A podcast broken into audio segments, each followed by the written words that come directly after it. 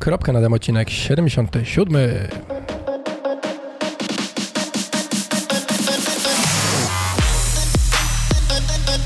Cześć, jestem Marcin i właśnie słuchasz mojej audycji o triatlonie. Poznasz w niej fajne osoby, dowiesz się ciekawostek odnośnie treningu i sprzętu i co najważniejsze, posłuchasz o tym, jak pozostać normalnym człowiekiem. Bo choć sport to całe nasze życie, to jednak życie to nie tylko sport.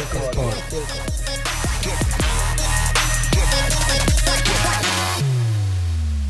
M od tego Ironmana ta kropka? Od Marcina. Od Marcina.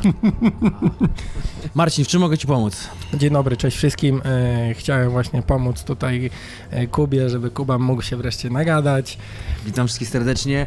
Jakub Krzyżak, xtrainer.pl Tak, właściwie ja tutaj dzisiaj nie będę zadawał pytań, ja tylko będę słuchał i patrzał, czy już minęło godzina, dwie, trzy i czy można zakończyć nagrywanie. E, tak, dzisiaj z Kubą chcieliśmy sobie porozmawiać, znaczy ja chciałem go wypytać o parę rzeczy związanych z tym, Po pierwsze, mm, co zrobić, żeby być znanym? po drugie, główny temat to jest y, trening siłowy, ale ogólnie co można ciekawego zrobić, żeby się rozwinąć sportowo, a nie klepać ciągle kilometrów.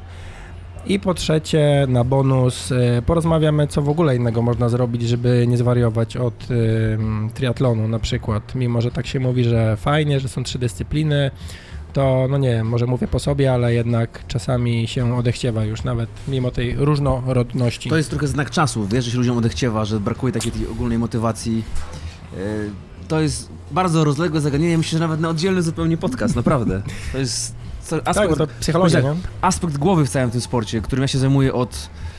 O Jezus, ja na rower siadłem w 98 roku, to mamy już 21 lat. Natomiast przed tym rowerem jeszcze robiłem dużo, dużo różnych rzeczy. A to wszystko tak naprawdę zawdzięczam mojemu ojcu, który był bardzo aktywny. Patrz, wjechała szamka, yeah! Dziękuję bardzo. Który był bardzo aktywny i tak jakby on to wszystko we mnie zaszczepił i tak naprawdę, no gdyby nie on, to pewnie bym leżał teraz odłogiem i, i przerzucał kanały w telewizorze. Eee, czasy się mocno zmieniły. Niestety na gorsze w wielu aspektach, mimo że ten sport jest ogólnie dostępny dla wszystkich, wiesz, dostęp do sprzętu, do trenerów i tak dalej, i tak dalej, to ludziom się w głowach pozmieniało po prostu i w ciągu trzech miesięcy chcą się stać mistrzami Ironmana, robić połówki poniżej 4 godzin, mimo że 30 lat siedzieli na kanapie. I to jest generalnie problem dzisiejszego sportu amatorskiego. Ja tu nie mówię o sporcie zawodowym, który tak jakby ma się doskonale. Oczywiście ma tam swoje bolączki, swoje problemy, doping i tak dalej, ale to zupełnie inna historia. Mhm.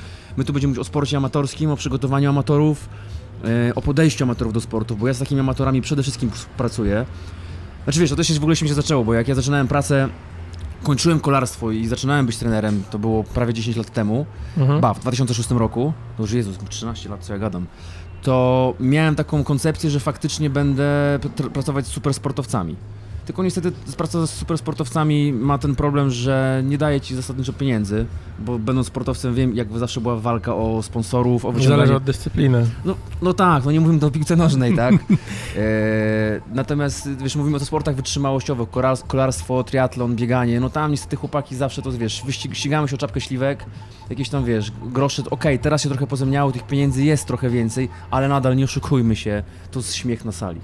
Tak, w 40-milionowym kraju zarabia tak naprawdę w sportach wytrzymałościowych, no, ile, kilkadziesiąt osób? Może? No, Dobre, może. mówimy o przyzwoitych pieniądzach, tak? Z tych sportów, no to jest żart, to jest po prostu śmiech na sali. No właśnie, i teraz czym są te przyzwoite pieniądze, nie? No bo możemy powiedzieć, że y, jedz śmiało. Tutaj mamy dzisiaj sytuację y, gastronomiczną taką, będziemy jeść i w ogóle opowiadać. Ym, Znaczy po pierwsze w ogóle to, to, to, to, że chce się szybko wszystko, to, to nie tylko sport, nie? To równie dobrze można przykleić do biznesu, nie? Zobacz, Że- nawet ludzie, przykład prosty Instagram, Instastory trwa 13 sekund. Masz statystyki i widzisz ile ludzi to przewinęło, bo im się nawet nie chce tego oglądać, bo to już jest za długie 13 sekund, No, tak? no, no, no. Filmy na Facebooku czy na YouTubie powyżej dwóch minut tracą rację bytu, bo ludzie tego po prostu nie oglądają, tak? Bo już jest to za długie, chcą kolejne informacje, tak jakby wiesz, dostęp do kontentu, do tak jakby to przebodźcowanie tymi informacjami jest tak olbrzymie, że ludzie po prostu wariują i, i, i to jest... Naprawdę, ten internet jest dobry, ale z drugiej strony zrobił strasznie wiele No, złego. no, no, no, trzeba jakby świadomie korzystać. Ale mówię, no, to, to, takie rzeczy związane z tym, że chcemy szybko, no to, to ze wszystkim, nie? Dieta, no to od razu powinniśmy zrzucić, Za trzy wiesz. tygodnie, y, trenerze, za ile ja schudnę? Pytanie, No, to, no, no, za, no. ale za ile będę miał efekt? Ale No, czy ja no, już za no. dwa tygodnie ubiorę tą sukienkę?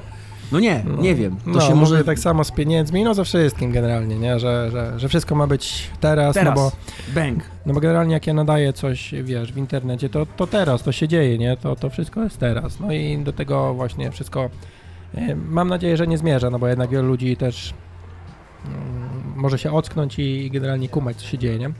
Dobrze. To, mam to taką powiedz- mini, mam taką też już pomału gdzieś tam misję, że pomału będę chciał to zmieniać, tak jakby, żeby tych ludzi odciągnąć trochę od tego wirtualnego świata i skupić się na tych rzeczach takich naprawdę prostych i prawdziwych, wiesz.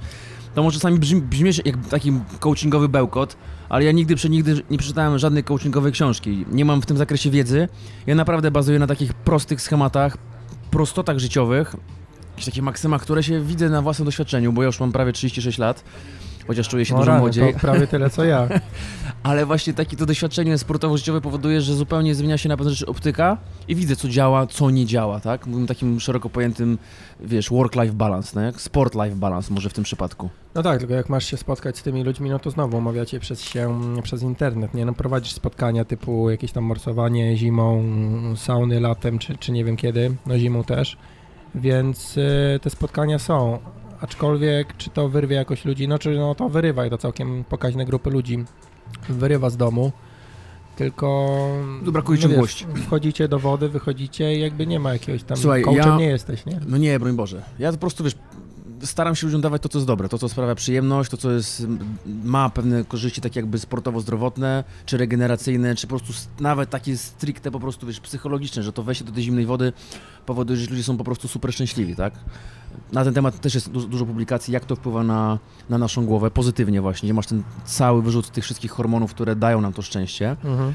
E, Natomiast wiesz, ja zaczynałem to morsowanie, już, już o tym mówimy, pierwszą grupę miałem w 2012 roku i tak naprawdę w Trójmieście trochę otworzyłem to morsowanie na młodych ludzi, bo ono zawsze się kojarzyło ze starszymi ludźmi, tam wiesz, dziadki na końcu bulwarów, grupa morsów, starsi Mhm. ludzie, świetna zabawa, ale tych ludzi młodych tam cały czas brakowało, tak jakby tam jakieś były jednostki, tak? Ja tam gdzieś z racji na moją szeroką sportową działalność taką grupę sobie stworzyłem, e, właśnie kąpieli w zimnej wodzie i powiem teraz po tych sześciu ponad latach, widzę, jak niewiele osób ze starej gwardii zostało. Takich, które są faktycznie wierne e, tym fajnym rzeczom, a inni się po prostu, ludzie się nudzą szybko. Pochodzili, było fajnie, dobra, już mi wystarczy i tak jakby, wiesz, ja tego nie robię dla, wiesz, nawet mi kumpel ostatnio powiedział, Kuba, wiesz co, dlaczego tak mało osób teraz przychodzi do ciebie? Bo nie wrzucasz nic na Face'a.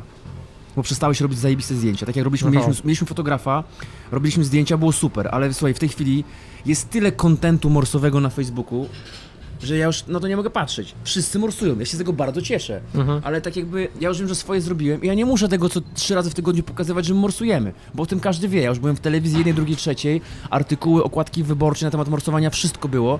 Ja mówię, ile razy to można klepać? Mi się już wydaje, że w naszym środowisku sportowym każdy wie, że to jest super i to naprawdę dobrze robić. No to właśnie to zależy, co masz na tym wallu swoim, nie? Facebookowym, o ile go Kurde, ktoś no. przegląda, no to jeśli masz sportowców, czy jakichś takich ludzi, no to wiesz, na początku to motywuje, nie wiem, zaczynasz biegać i jakiś dodajesz tych znajomych i wiesz, i masz, o rany, ten pobieg, to ja też pobiegnę i tu w ogóle pada, wiesz, wieje, a ktoś poszedł, to ja też pójdę, a później tym żygasz, nie? No są pewne etapy jakby w tym, nie wiem, rozwoju jakimś psychicznym tego sportowca, amatora, e, ale powiedziałeś, że byłeś tu, byłeś tam. E, Powiedz, jak to w ogóle się zaczęło, jeśli chodzi o to twoje...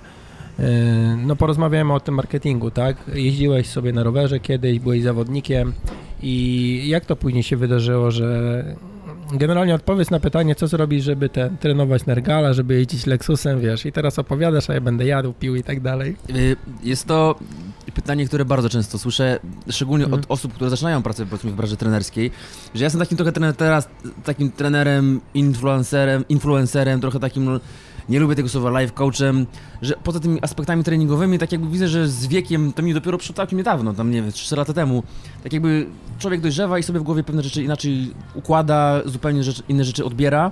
To jest naturalny po prostu proces dojrzewania, tak? Wchodzimy na kolejny po 30, na kolejny etap życia i nam się po prostu optyka na wiele rzeczy zmienia. To, gdzie jestem, za- zawdzięczam tylko i wyłącznie kolarstwu, tak naprawdę. E, Hmm. czyli tak jakby, gdyby nie ten sport, to na pewno bym tutaj nie był, gdzie jestem, tak? Bo w tym sporcie ja się ścigałem w latach, tak jak mówię, 98 zaczynałem. Te największe sukcesy kolarskie w MTB to były lata 2004, 5, 6, 7, 8, 9, 10, jeszcze nawet 11 coś tam mi się udawało stawać na podiach jakiś. E, więc temu kolarstwu zawdzięczam bardzo wiele, tak? Z które no, wystałem trochę z mlekiem ojca. Można powiedzieć, mój ojciec też na rowerze przejeździł pół życia, pół Europy w demoludach, całą komunistyczną Europę zjeździł. Tak jakby to, takie rzeczy po prostu przechodzą w genach, to jest fakt, tak? E, taka właśnie pasja i zamiłowanie do sportu. E, niestety w naszym kraju to jest tak, że w pewnym momencie kariery sportowej trzeba zdecydować, czy faktycznie dalej ścigam się za czapkę śliwek, czy kończę studia, a ja też studiowałem równocześnie ekonomię na Uniwersytecie Gdańskim, czy kończę studia i faktycznie podejmuję po prostu się real life i, i, i zaczynam żyć po prostu normalnie i coś kombinować, tak? Niestety w mojej głowie zawsze było trochę inaczej i ja wiedziałem, że ja nigdy mimo, mimo studiów ekonomicznych nie będę siedział przy biurku, bo bym trzeciego dnia sobie po prostu strzelił w łeb, bo to jest kompletnie wbrew mojej naturze i, i, i filozofii życia. E, I ja już gdzieś tam, wiesz, trenując to kolarstwo, kończąc tą karierę, powiedzmy, bo też taki miałem tam niestety przykry event życiowy, że ta kariera mi się trochę z dnia na dzień rozpadła z powodów rodzinnych. Miałem bardzo mocno podcięte skrzydła i tak jakby z dnia na dzień zostałem na lodzie. Zostałem kompletnie bez niczego, bez wsparcia i tak mówię, o oh, fuck, co teraz? Miałem tak naprawdę, mój cały majątek to był e, Peugeot 206, e, dwa rowery i laptop, tak? po prostu. E, I kurczę, wiesz, i tak się złożyło, że akurat e, jeden z moich sponsorów, firma Vitesse, w tamtych czasach, bardzo dobra odzież szkolarska. Eee, ja do nich pojechałem, mówię, słuchajcie, macie super te rzeczy, ale tutaj rzeczy, dużo rzeczy do poprawy. Ja im po prostu zaproponowałem stanowisko pracy, bo, bo od zawsze pasjonowałem się ubraniami, stąd też mhm. Salomon. Pasjonowałem się ubraniami kolarskimi, bo dla mnie strój w sporcie gra naprawdę ważną, ważną rolę. Już nie chodzi o sam komfort, ale po prostu o, o, cały też wizerunek, o to jak to działa, ile to, na ile to starczy i tak dalej, i tak. Ja im po prostu w tym Vitesse zaproponowałem stanowisko pracy dla siebie. I oni, się, oni byli zachwyceni moją prezentacją na temat niedoskonałości ich produktów. Czemu byli zachwyceni? Bo się na tym znałem, po prostu. Tak jakby, wiesz, moje zamiłowanie do pewnych rzeczy powodowało, że, wiesz, miałem ubrania różnych firm, miałem Nike, Sosa, e, wielu różnych firm Castelli i tak jakby, wiesz, potrafiłem z tych rzeczy wyciągnąć, taką, wiesz, trochę byłem e, blogerką, instablogerką, szafiarką, mhm. słuchaj, rowerową, tylko to było, wiesz, na początku lat, w połowie lat 2000, tak? Tam 2000, to był 2008 rok akurat, jak do Vitesse przeszedłem, więc 11 lat temu. Ja im zrobiłem prezentację na temat tego, dlaczego to jest złe, dlaczego to jest źle skrojone, dlaczego materiał powinien być tu taki, tu taki, tu taki. Oni byli zachwyceni. Eee, I tam spędziłem ponad dwa lata, nawet do dziś dzień jeszcze będę rzeczy konsultuję czasami, eee, czy, czy właśnie Vitesse, czy w innych firmach, też teraz cały rok działałem z inną zupełnie firmą, dużą w branży rowerowej Pic Noir, niemiecką która mnie tam zatrudniła do, jako konsultanta i trochę tam właśnie hmm. takiego człowieka od marketingu, e, to wynikało z tego, że po prostu wiedziałem, co mówię. I to, co im mówiłem, przełożyło się faktycznie na dużo, dużo lepszy produkt w kolejnych kolekcjach, tak? Okej, okay, a jak to wszystko przełożyło się na brand? Czy brand jakby X-Trainer? To był później... kolejny etap. Mhm. Bo cały problem Vitesse polegał na tym, że to było w Warszawie. Mhm. A ja niestety jestem niewarszawski mocno. Yy, ale bardzo... antywarszawski? Wiesz co, nie powiem, że jestem antywarszawski, ale ja tam po prostu yy, nie lubię jeździć, tak?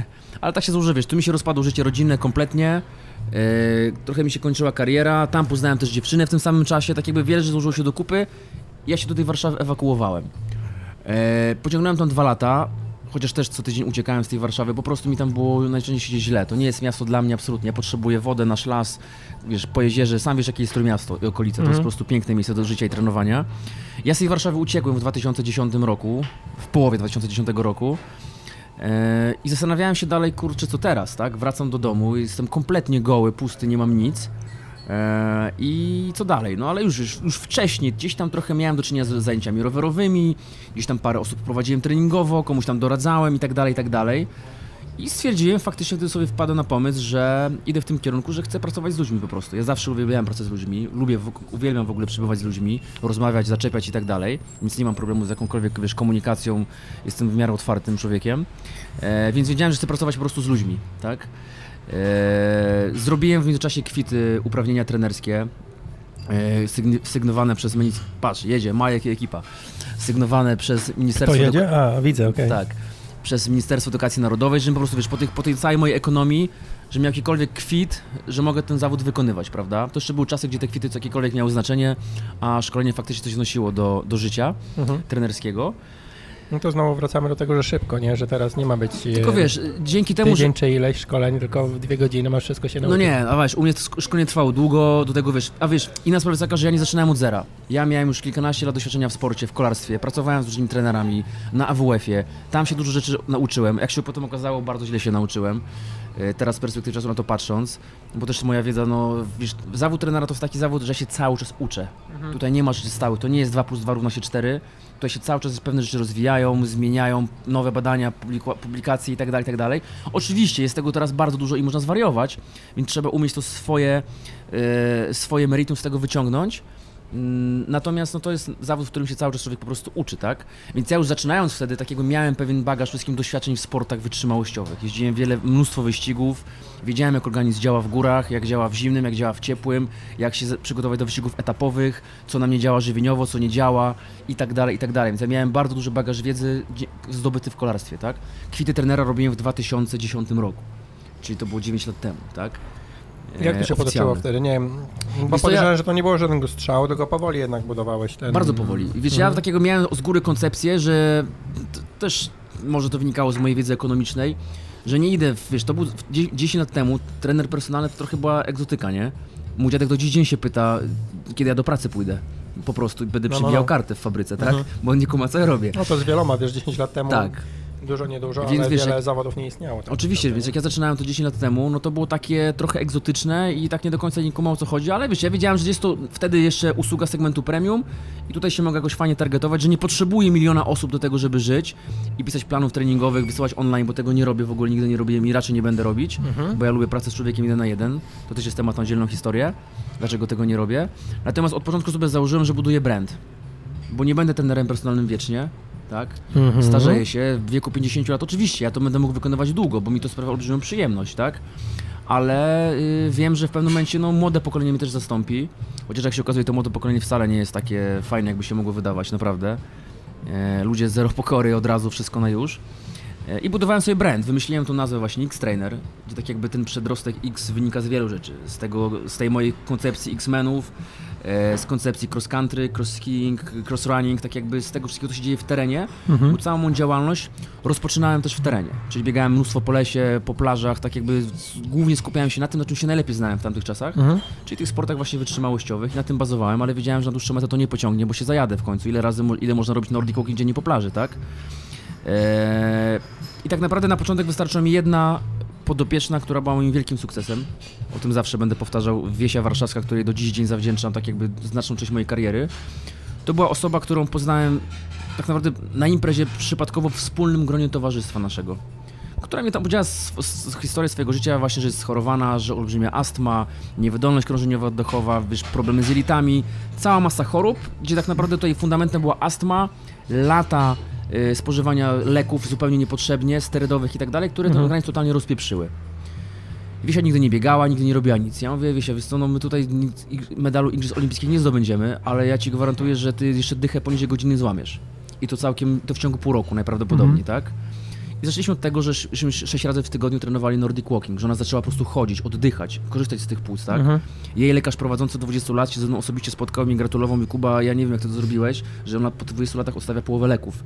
Ja mówię, panie doktorze, ja po prostu zacząłem ją ruszać, tak? On zaczęła oddychać, tak? Astma to nie jest wyrok śmierci, z astmą wielu sportowców trenuje, oczywiście wielu kantuje i to wykorzystuje, No, no, no. ale w przypadku normalnej 40-paroletniej kobiety taka aktywność jest wskazana w przypadku astmy, tak? Ten właśnie lekki wysiłek wytrzymałościowy i to stopniowe podnoszenie poprzeczki, żeby ten organizm zaczął funkcjonować, żeby tak zaczyna płynąć, te naczynia wzmocnić, płuca, to wszystko ma po prostu się tuningować Mhm. nieustannie, tak? Proces treningu to jest proces, który zaczynamy w dniu urodzin, kończymy w dniu śmierci tak naprawdę. To nie jest to jest proces, który się nie kończy. No tak, ja tak. uważam. I co, mówisz, że ona tak yy, I to była słuchaj, dziewczyna, która mi zrobiła, bo no dosyć była w tamtych czasach jest nadal, jest taka dosyć osobą bardzo, bardzo fajną, też znaną w pewnych kręgach i ona mi zrobiła cały marketing. Ona po prostu opowiadała historię swojego, swojej przemiany sportowej i po wieści zaczęły przychodzić kolejne jej koleżanki. Czyli zbudowała story jakby po całe, tak? Zbudowała autentyczny story, gdzie była żywym dowodem na to, że moja praca przynosi bardzo dobre efekty, tak? Mhm. Maksymalnie prosta praca u podstaw. Stary, ja to nie zrobiłem nic nadzwyczajnego. No kumam, kumam, To nie było, kumam, wiesz, wymysł, nie wymyśliłem programu treningowego przed telewizorem, wymachania nogi,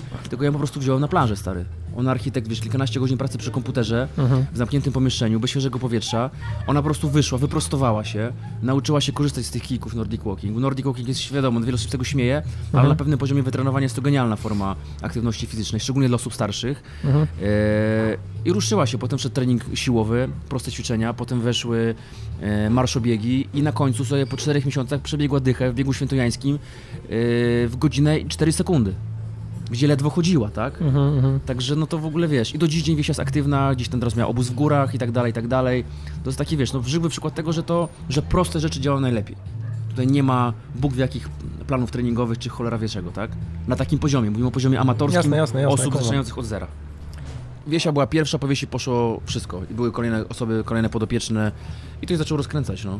No dobra, ale mm, sporo znam osób z tego, nie wiem, świata sportowego, powiedzmy, którzy, czy trenerskiego, które, mm, nie wiem, rozpisują te plany, widzą się z zawodnikami, trenują razem, tworzą grupy też jakieś, jakby są proaktywne, ale jednak nie każdy ma dostęp gdzieś do, mm, nie wiem, do ludzi z show biznesu, a wiem, że jakby jeśli były takie osoby, to gdzieś tam, znaczy, wiem, To, to też wynikało... Słyszałem po prostu, że wynik- ktoś tam jednak się do ciebie zgłaszał i teraz pytanie, gdzie jest ta bariera, co ty takiego robisz, że nagle...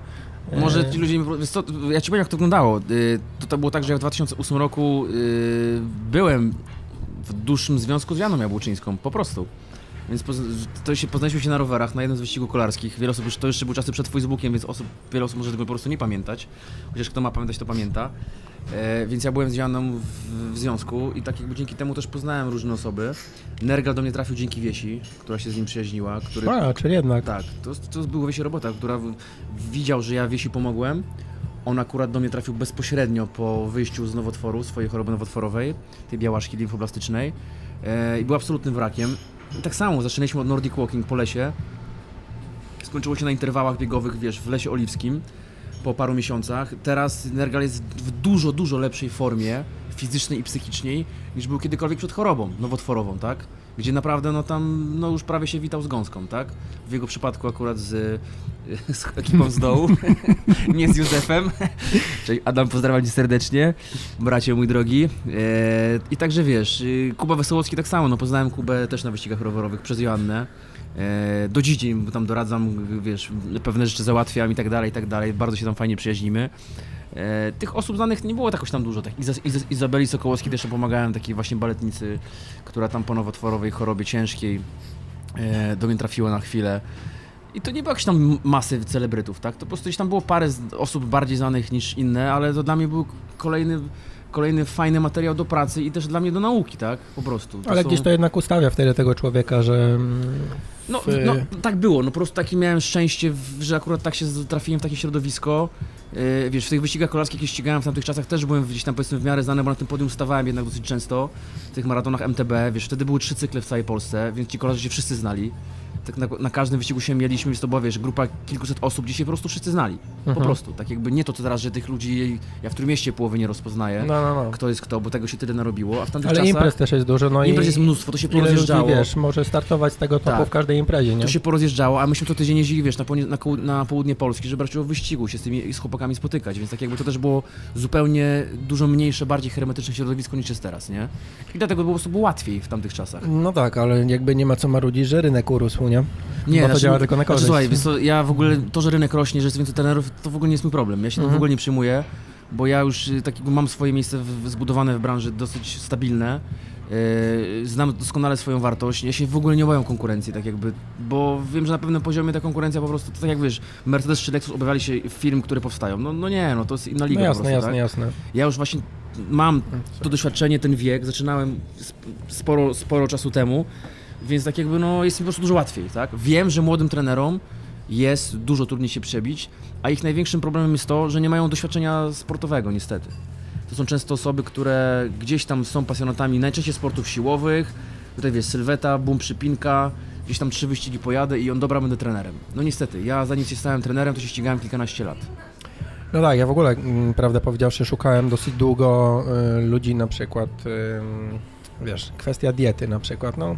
Oj, to jest Każdy umie rozpisać, tak? Tylko, że znowu, najgorsza jeśli, robota świata, słuchaj. jeśli zaczniesz, y, wiesz, rozmawiać, że mm, ktoś na przykład, wiesz, jakieś crossfity się bawi, czy bardziej siłownia i spotyka się sportowiec wytrzymałościowy z takim dietetykiem i też część, część ludzi ma zamknięte klapki, jakby, wiesz, wszyscy mają być kulturystami i tyle, nie? Wiesz co, mnie przeraża w tej chwili e, ilość e, teorii dietetycznych, dietetycznych, które występują, ilość e, różnych wymysłów, No bo wiesz, no to każdy chce gdzieś jakiś kontrast dać do czegoś, każdy Tak. chce zaszokować, żeby wiesz, oni a, mówili, ale lepsze jest to, że, wiesz to właśnie to jest to, że ci młodzi trenerzy, młodzi dietetycy po jakichś tam studiach tworzą te różne teorie, a jak na koniec dnia pojadą sobie, słuchaj, na taki wyścig Tour de France, spotkają się z kolarzami, którzy przez trzy tygodnie wyżynają z siebie po prostu po flaki. I zobaczą, co oni jedzą, jak jedzą, nagle się okaże, kurwa, te wszystkie nasze teorie możemy sobie spuścić w kiblu. No ale nie spuścimy, bo będziemy przecież na tym, tak, wiesz, bo chłopaki, książki bo pisać. chłopaki jedzą, wiesz, jedzą makaron z oliwą, z jajka, ryż, y, kurczaka, wołowinę. Proste najprostsze rzeczy świata. Tam No. nikt się nie zastanawia, czy gluten, struten i tak dalej. Oczywiście są kolarze, którzy no, tego glutenu nie jedzą, ale generalnie stary, po takim wyścigu, ty, ty wszystko, zobacz, ile, ilu kolarzy Yy, była taka jakaś historia, że pojechali chłopaki z Intellection chyba do wyścigu do Tunezji i się obawiali tamtej, wiesz, kultury żywieniowej i przez cały tydzień jedli McDonalda. Na No. wyścig na McDonaldzie pojechali. Oczywiście, że nie ma bezpieczniejszego jedzenia niż McDonald's w trakcie, w trakcie wyścigów, tak? Bo to, nie wiem, czy ktoś kiedyś zatruł McDonaldem. Nie, to się nie zdarza po prostu, tak? Ja wiem, że to jest abstrakcyjne, ale faktycznie wielu kolarzy sam zawsze sobie po wyścigu to była święto, żeśmy wszyscy się gotowali do McDonalda zawsze, tak? To była nagroda za te ciężkie trudy, tak? Ale zawsze się sprawdzały najprostsze mechanizmy, tak? Bułka z dżemem, stary, bułka z czekoladą, kanapka z szynką z serem, tego typu rzeczy. Wiesz, teraz się, Boże, dietetycy się za głowę łapią, tak? Ale To ile niestety... produktów nowych Jak powstaje. pokazują nie? sporty wytrzymałościowe szczególnie, no to te najprostsze rzeczy, właśnie te wysokowęglowodanowe diety yy, działają, tak? No nie znajdziesz raczej wegańskiego mistrza olimpijskiego w żadnej dyscyplinie, jak o ile się nie mylę, może gdzieś tam jest jakimś, jakiejś super niszy, ale Znaczy, w tych, wiesz co, topo- w tych kurczę, no tymi- dyscyplinach, no to kurde raczej nie do końca Wiesz, generalnie z tymi wszelkimi dietami to jest tak, że każdy chce jakiś taki marketing, czy w jakiś sposób lobbuje może te diety i ktoś powie, że ale tutaj wiesz, weganin był najlepszy w tym. No dobra, a, jedzący zróżnicowanie był najlepszy w tamtym. No i ja lobbuję, Takie mój drogi, racjonalizm żywieniowy, tak? pierdzenie. No, no, no, no ja lobbuję to, że dieta powinna być zróżnicowana, Oczywiście, jakby że to wszystko. Oczywiście tak, okej, dos, dos, do, faktycznie dopasować no, trochę do somatotypu, chociaż w przypadku większości sportowców wytrzymałościowych tutaj bazujemy na ektomorfikach, no nie oszukujmy się, gdzieś tam osobach szczuplejszych, ek- ektomezo, jakichś tam miksach, Już mówimy o amatorach, to jakby wszyscy są. a, no, no, no chociaż zdarzają się, wiesz, typowi endomorficy, czyli ty wiesz, czyli troszkę ci bardziej otyli E, i tutaj faktycznie można dopasować to żywienie pod tym kątem, no wiadomo, tutaj też trzeba op- operować na tej podaży kalorii, tak, pytanie, jaki mamy też cel, czy się redukujemy, czy budujemy masy, tak jakby, no ty wiesz, no tych yy, Słuchajcie, ścieżek zawsze żywieniowych, się redukujemy. tak. Ja akurat teraz chcę przytyć cały czas i nie mogę. Co wyjadę w góry, to schudnę i, i, i tak. Ale chociaż tak jestem dużo cięższy niż byłem kiedyś, chwała Bogu. Chociaż nadal się z mnie śmieją. Wiesz, moim też atutem było to, że ja byłem jedynym chudym trenerem na siłowni, tak? Jak to w ogóle, jak gość o mojej postury, 60 parę kilo w tamtych czasach, może w ogóle kogokolwiek uczyć podnoszenia ciężarów? No mogę, tak? Ja nie muszę ważyć 150 kilo i być naładowanym za przeproszeniem wieprzem, żeby uczyć poprawnie najprostszych ćwiczeń siłowych, tak? Czy pracy z ketlem. No to jest, ale w tak jakby w zamyśle wielu osób tak jak nadal to funkcjonuje, tak? Że ja jestem niewiarygodny, bo jestem szczupły. No ale na szczęście ten program się zmienia. No dobra, no to przechodzimy sobie właśnie do tego tematu związanego z tym, co zrobić, żeby jak nam się już nudzi te, te, te, te wszystkie jazdy i tak dalej, co zrobić, żeby w ten sport jednak uderzyć, żeby być lepszym, ale żeby zamienić te jednostki, nie wiem, kolejne wybieganie, wyjeżdżenie, czy nawet jakiś tam mocniejszy trening, żeby zrobić coś coś innego. Wycieczki w góry to jeszcze nie jest ten moment w Ale rozmowie. to, to na pewno przyjdzie. Do każdego. Ale, ale co zrobić takiego konkretnego? Bo ta siłownia e, myślę, że od bardzo niedawna pojawia się, nie wiem, rok, dwa lata, znaczy no nie wiem, tak jak ja siedzę w środowisku, to ja nie słyszałem dwa lata temu o tym, żeby wielu ludzi ćwiczyło na siłowni. Ja największy skok w mojej kolarskiej karierze odnotowałem z sezonu 2004 na 2005, kiedy trafiłem pod opiekę trenera Piotra Madejskiego i profesora Piątka na, do katedry lekkiej atletyki w AWF-ie. Po prostu. Wiedziałem, że jeżdżę na całkiem jakimś tam przyzwoitym poziomie amatorskim, powiedzmy, Mhm. na, tamte, na tamte czasy, ale że tak jakby muszę mieć jakiś silny bodziec. I trafiłem do gościa, y, który właśnie był szczepnikiem, miał mega pojęcie na temat treningu właśnie motorycznego, ogólnorozwojowego. I ja po tamtym, takich wiesz, kilku przepracowanych zimach przeszedłem na zupełnie inny poziom ścigania na rowerze. Po prostu był milowy krok w mojej karierze i to był, słuchaj, zaczynałem 2004 rok, 15 lat temu, a ty mówisz o dwóch latach, tak? Ot, otóż to. E, faktycznie to 2-3 lata tak jakby weszło do takiego trochę mainstreamu, że sportowcy wytrzymałościowi dzięki kilku osobom e, ze sportów wytrzymałościowych typu Kuba Czaja, Marcin Chabowski, gości z dużym dorobkiem wytrzymałościowym, Mhm. Nagle zobacz Marcin Chabowski, jaka w ogóle metamorfoza gościa, który super szybko biega i uczy podnoszenia ciężarów. To jest w ogóle, wiele osób się za głowę mniej łapie. wa- jeszcze ja, mniej ja, waży, mu, nie? ja mu do dziś dzień biję brawo za to, co on zrobił, bo tak naprawdę osoby tego typu y, z takimi zasięgami otwierają oczy y, tym niedowiarkom, którzy zawsze mówi, Boże, trening siłowy, broń Boże, nie biegać. Długi dystans, nie biegać, bo ci siła zabije mięśnie, szybkość, wszystko. Jak ja to słucham teraz, i wiesz, ja kiedyś to wierzyłem, tylko niestety to było kilkanaście lat temu i teraz jak, jak ktoś takie rzeczy słyszę, to się po prostu włos na głowie jeży, tak? To są największe bzdury świata. Ludzie, sportowcy wytrzymałościowi, zrozum, zrozumcie jedną najważniejszą rzecz na świecie. Trening siłowy. Siła jest fundamentem absolutnie każdej aktywności fizycznej. Nie, nie siła, wiesz, kolarska, biegowa, tylko taka chamska siła, nie? Siła. Po prostu No. siła jako, jako wartość fizyczna, tak? Mhm. E, I dopiero potem my tą siłę ukierunkowujemy na naszą Daną dyscyplinę. dyscyplinę. Otóż to. No tak, Moc, tak jak szybkość y, i tak dalej, i tak dalej. Czaj, w, podsta- w podstawówce, nie, w liceum był taki trening, tam super high jump, coś tam, nieważne. Był jakiś generalnie trening typu, tam nie wiem, wyskoki z jakiegoś krzesła, wiesz, to też było trochę lat temu, em, gdzie, no to były ćwiczenia wykonywane w domu, wiesz, z jakimś taboretem, z czymś takim, który miał powodować, że będę wyżej skakał, nie? No i jak grałem sobie w kosza, no to wyżej skakałem, nie? Ale w instrukcji było napisane, że generalnie robisz ten trening, a adaptacja do twojej dyscypliny sportu będzie przez to, że po prostu tę dyscyplinę uprawiasz, nie? Oczywiście, Jakby tak. wszycho. Tylko wiesz, ta adaptacja, wiesz, jak zaczynasz od zera, ona jest dosyć szybka. Jeżeli wiesz, bazujemy w, w, o, w przypadku, wiesz, bazujemy tylko na ciężarze ciała, to ona też się bardzo szybko skończy, tak? To jest tak jak trochę Mm. dziewczyny, które trenują Ewę Chodakowską przed telewizorem, że mamy super efekty przez parę tygodni, tak? Już na temat tego treningu się nie będę wypowiadać, ale tak mówię jako idea, tak? Mhm. Ale ten bodziec się szybko kończy, no bo ciężar ciała jest niezmienny, gdzieś tam brakuje Ha, tego bodźca. dobrze by było. Bra- tak, oczywiście No, parę, mniej więcej. parę no. dziewczyn schudnie, ale takim, takim dużym uproszczeniu zaczyna brakować tego bodźca, tak? Zmiennego bodźca. I tutaj niezbędny jest ten ciężar właśnie dodatkowy. Ketle, sztanga, hantle. Błagam, ludzie, żadnych maszyn. Nie no, wolny, wolny ciężar, tylko Wolny wiesz, ciężar, kurczę, ciężar ciała, ludzie gumy- boją się wolnego ciężaru, bo, No bo wiesz, bo jest Wolny trudny. ciężar, słuchajcie, jest trudny yy, i naprawdę, uwierzcie mi, w którym mieście jest szczerze, maksymalnie 10 osób, 15, które to dobrze ogarniają technicznie przede wszystkim, tak?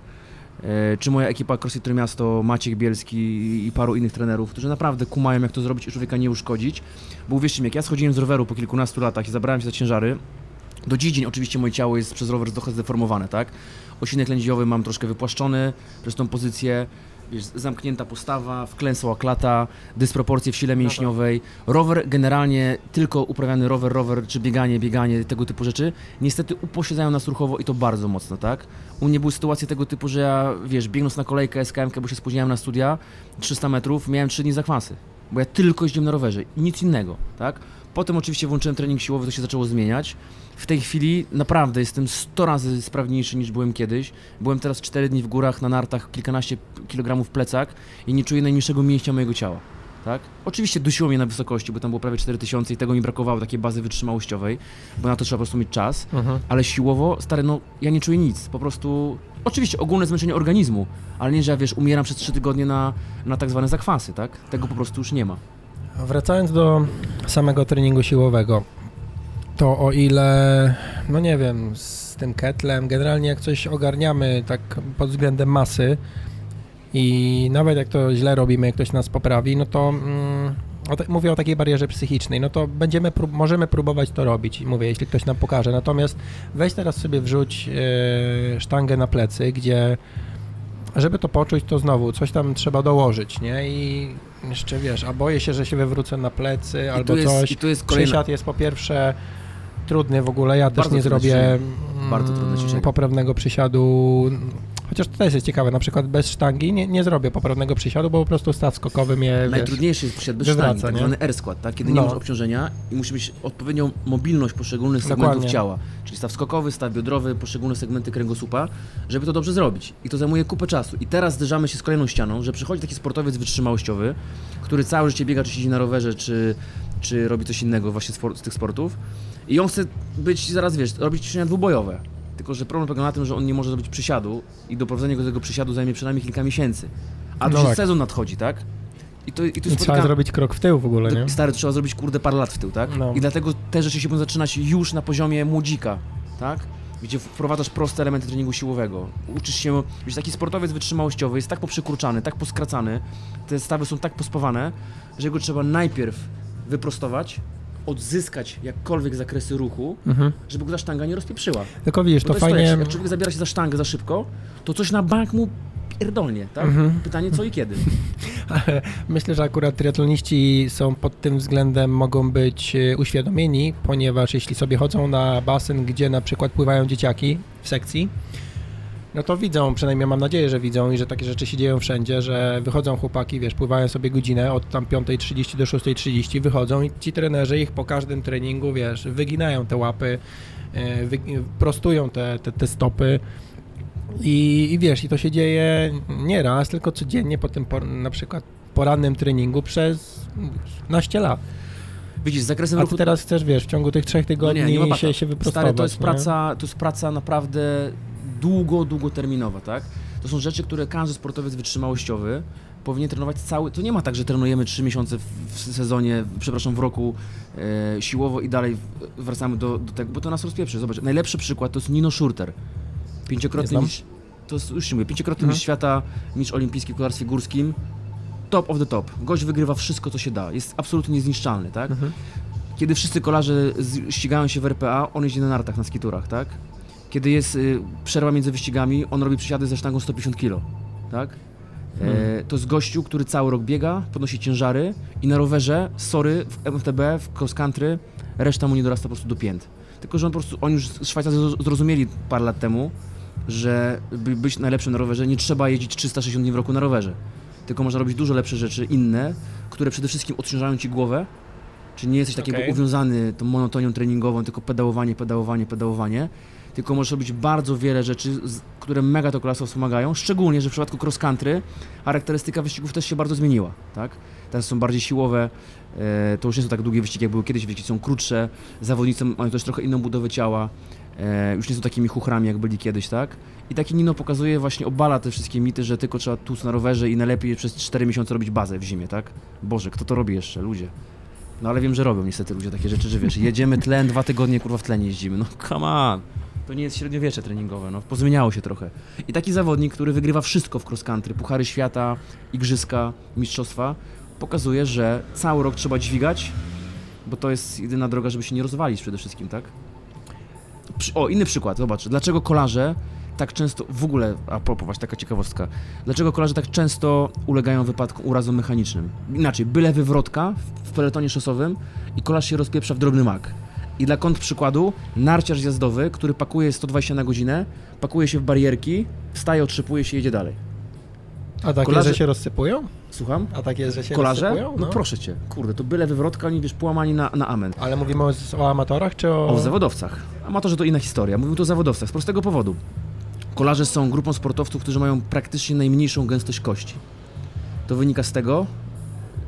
Mam, mogę ten wątek naukowo trochę bardziej Ja, rozwinąć, ale, jak naj, jak ale po- postaram, się, jest, no. postaram się powiedzieć trochę bardziej prosto. Mają, co zwiększa najbardziej, co wpływa na naszą gęstość kości, ich wytrzymałość? Trening siłowy. Bieganie, sporty. Lub wytrzymałościowe. ciąża. Ewentualnie. ja się, temat ciąży omijamy, ja się, temat, ja się tego tematu boję, o tym nie rozmawiamy. Wszystkie dziewczyny w ciąży przekazuję moim znajomym, koleżankom, koleżankom, trenerkom, bo to jest dla mnie nie. Lepiej, Okej. dobra, nie wchodźmy na ten grunt. No. E, natomiast najbardziej naszą gęstość w kości wpływa oczywiście żywienie, to wiadomo, to jest Mhm. fundamentem tego, ale przede wszystkim trening siłowy. Tak? Narciarze zjazdowi, dwuboiści mają bardzo, ale to bardzo ciężkie treningi siłowe. Oni targają niesamowitej ilości kilogramów. Kolarze niestety przez większość swojego sezonu spędzają czas na rowerze w totalnym odciążeniu tak zwanym stawowym. Czyli masz trzy punkty podporu, siedzisz, Mhm. wykonujesz ciężką pracę krążeniowo-oddechową, mięśniową również, ale twój układ kostny odpoczywa cały czas. On w ogóle nie ma żadnego bodźca. no tak. Y, masy mięśniowej mało, tak? Y, te kostki są po prostu takie, że go kopniesz mocniej w, udo i on się po prostu łamie. Zobacz, Chosowa Beloki wywraca się, łamie nogę na tysiąc sposobów, kończy, kończy karierę. Tak? A taki narciarz zjazdowy, y, to są, akurat narciarze zjazdowi są grupą sportowców, którzy mają największą gęstość kości, nawet większą niż dwuboiści i trójboiści, ciężarowcy, naj, najsilniejsi ludzie na świecie, co wynika takiego połączenia treningu siłowego z tymi mikrodrganiami i z tym obciążeniem, które wynika z, z bardzo dużych prędkości zjazdowych, tak? I z tego to wynika. Brak treningu siłowego, tak częste urazy, kontuzje. U biegaczy właśnie takie, wiesz, niby prosta kontuzja, o Boże, kość złamana, tak? Inny przykład, zobacz, zmęczenie, Ale biegacze znowu już trochę obciążają, Zobacz, w nie? przypadku y, biegaczy amatorów, triatlonistów, zmęczeniowe złamanie kości. Na pewno o tym słyszałeś, tak? No tak. Chłop biega, super plan, coś tam sobie trenuje, niby się dobrze odżywia i bęk, kości mu zaczęły pękać, tak same z siebie. Tutaj najczęściej mówimy o, o, o, podłudziu, tak, o kostna, ym, w rejonie, właśnie w tym rejonie najczęściej pęka, bo to jest tak jakby najczęstszy uraz, który raz, że wynika z złej techniki biegania, bo ludzie walą z pięty i, i tak jakby no nie potrafią biegać.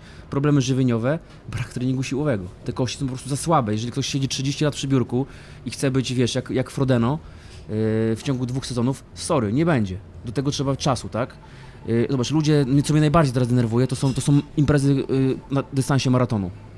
Janusz, Janusz się zrywa z fotela z Grażynką z Korpo, bo padł challenge i on za trzy miesiące biegnie yy, Warsaw Marathon.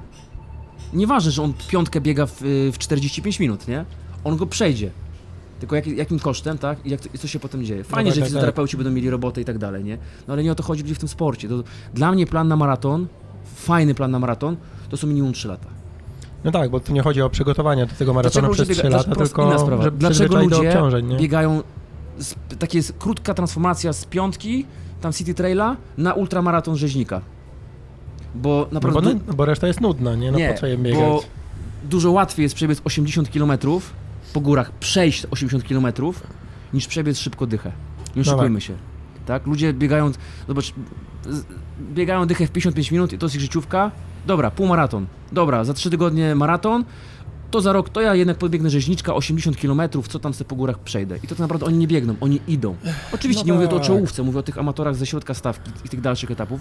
Biegają coraz dłuższe dystanse, bo im się nie chce trenować na szybkie dystanse, bo bieganie szybkie jest trudne. Tam walcz o setne sekundy, po prostu. Bo ogólnie jest trudne z, z wielu względów, nie nawet czysto e, jakby treningowo, tak, że trzeba się bardziej zmuszać i bardziej wysilać na tych treningach, ale również pod takim względem, nie wiem czy to nazwać motywacją, no ale wiesz, jeśli sobie myślisz, że walczysz o te kolejne 30 sekund i się in, napierdzielasz po prostu, wiesz, miesiącami czy latami, zależy jaki poziom, a tutaj możesz sobie przeżyć przygodę jakąś i przejść sobie, wiesz, 10 z tych 70 kilometrów i No, jest fajnie, nie? Też, I to, I to jest takiego też kwestia tego, wiesz, podejścia tego, tej psychologii trochę sportu. Tu wchodzimy w taki obszar właśnie tego amatorskiego uprawiania sportu i tego, co jest motywacją dla tych ludzi, po co oni to robią, czemu to ma służyć, wiesz, ja mam trochę też inne podejście, bo ja jednak się ścigałem, rywalizowałem No sportowo. właśnie, i też nie ma co, walczyłem. wiesz, ludzi tam demotywować, Nie, ja ich nie oni demotywuję, tylko robią, wiesz tylko ja żeby sobie krzywdy nie robili, nie? To jest to. I, i, i, I często takie wiesz, bieganie, miałem taką dziewczynę, która chciała, żebym przygotował do maratonu w 3 miesiące. Ja powiedziałem, że po moim trupie. Oczywiście ona go tam ukończyła powyżej 5 godzin, tak naprawdę przeszła. Rozcięna podeszwowa zapalona oba, kaplica Mhm. na maksa, ale wygrała zakład, nie? Ja mówię, I czemu to ma służyć? Okej, zrobiłam maraton. Wow, zajebiście. No to nie o to chodzi. Wiesz, ja tak jakby trochę jestem czasami brutalny w tym, co mówię i otwieram, nie oszukuję ludzi, mówię im prawdę brutalnie prosto w oczy, bo mi zależy na tym, że oni tak jakby przeszli tą drogę od A do Z prawidłowo. Czyli zaczynamy, dom budujemy od fundamentów, kurwa, a nie od dachu, tak? Dajmy sobie czas. Nie robiliśmy 30 lat nic, nie obracajmy tego procesu w 3 miesiące. Ten proces ma trwać kolejne 30 lat, tak? Zaczynamy od prostych rzeczy, budujemy, budujemy, robimy coraz to nowsze rzeczy, ciekawsze, szukamy tej swojej pasji, czy to kolarstwo, bieganie, triatlon, tego jest od cholery w tej chwili. Chociaż ja też fanem triatlonu za bardzo nie jestem, właśnie z tego powodu, że ludzie nie potrafią robić jednej rzeczy dobrze, a biorą się za trzy. Bo o to chodzi generalnie, po co być słabym w jednej dyscyplinie? No właśnie. takie mam właśnie I, podejście. I, I to jest to. Dlatego mi się podobają transformacje typu, że ktoś na rowerze długo jeździł i zabiera się za triatlon, tak?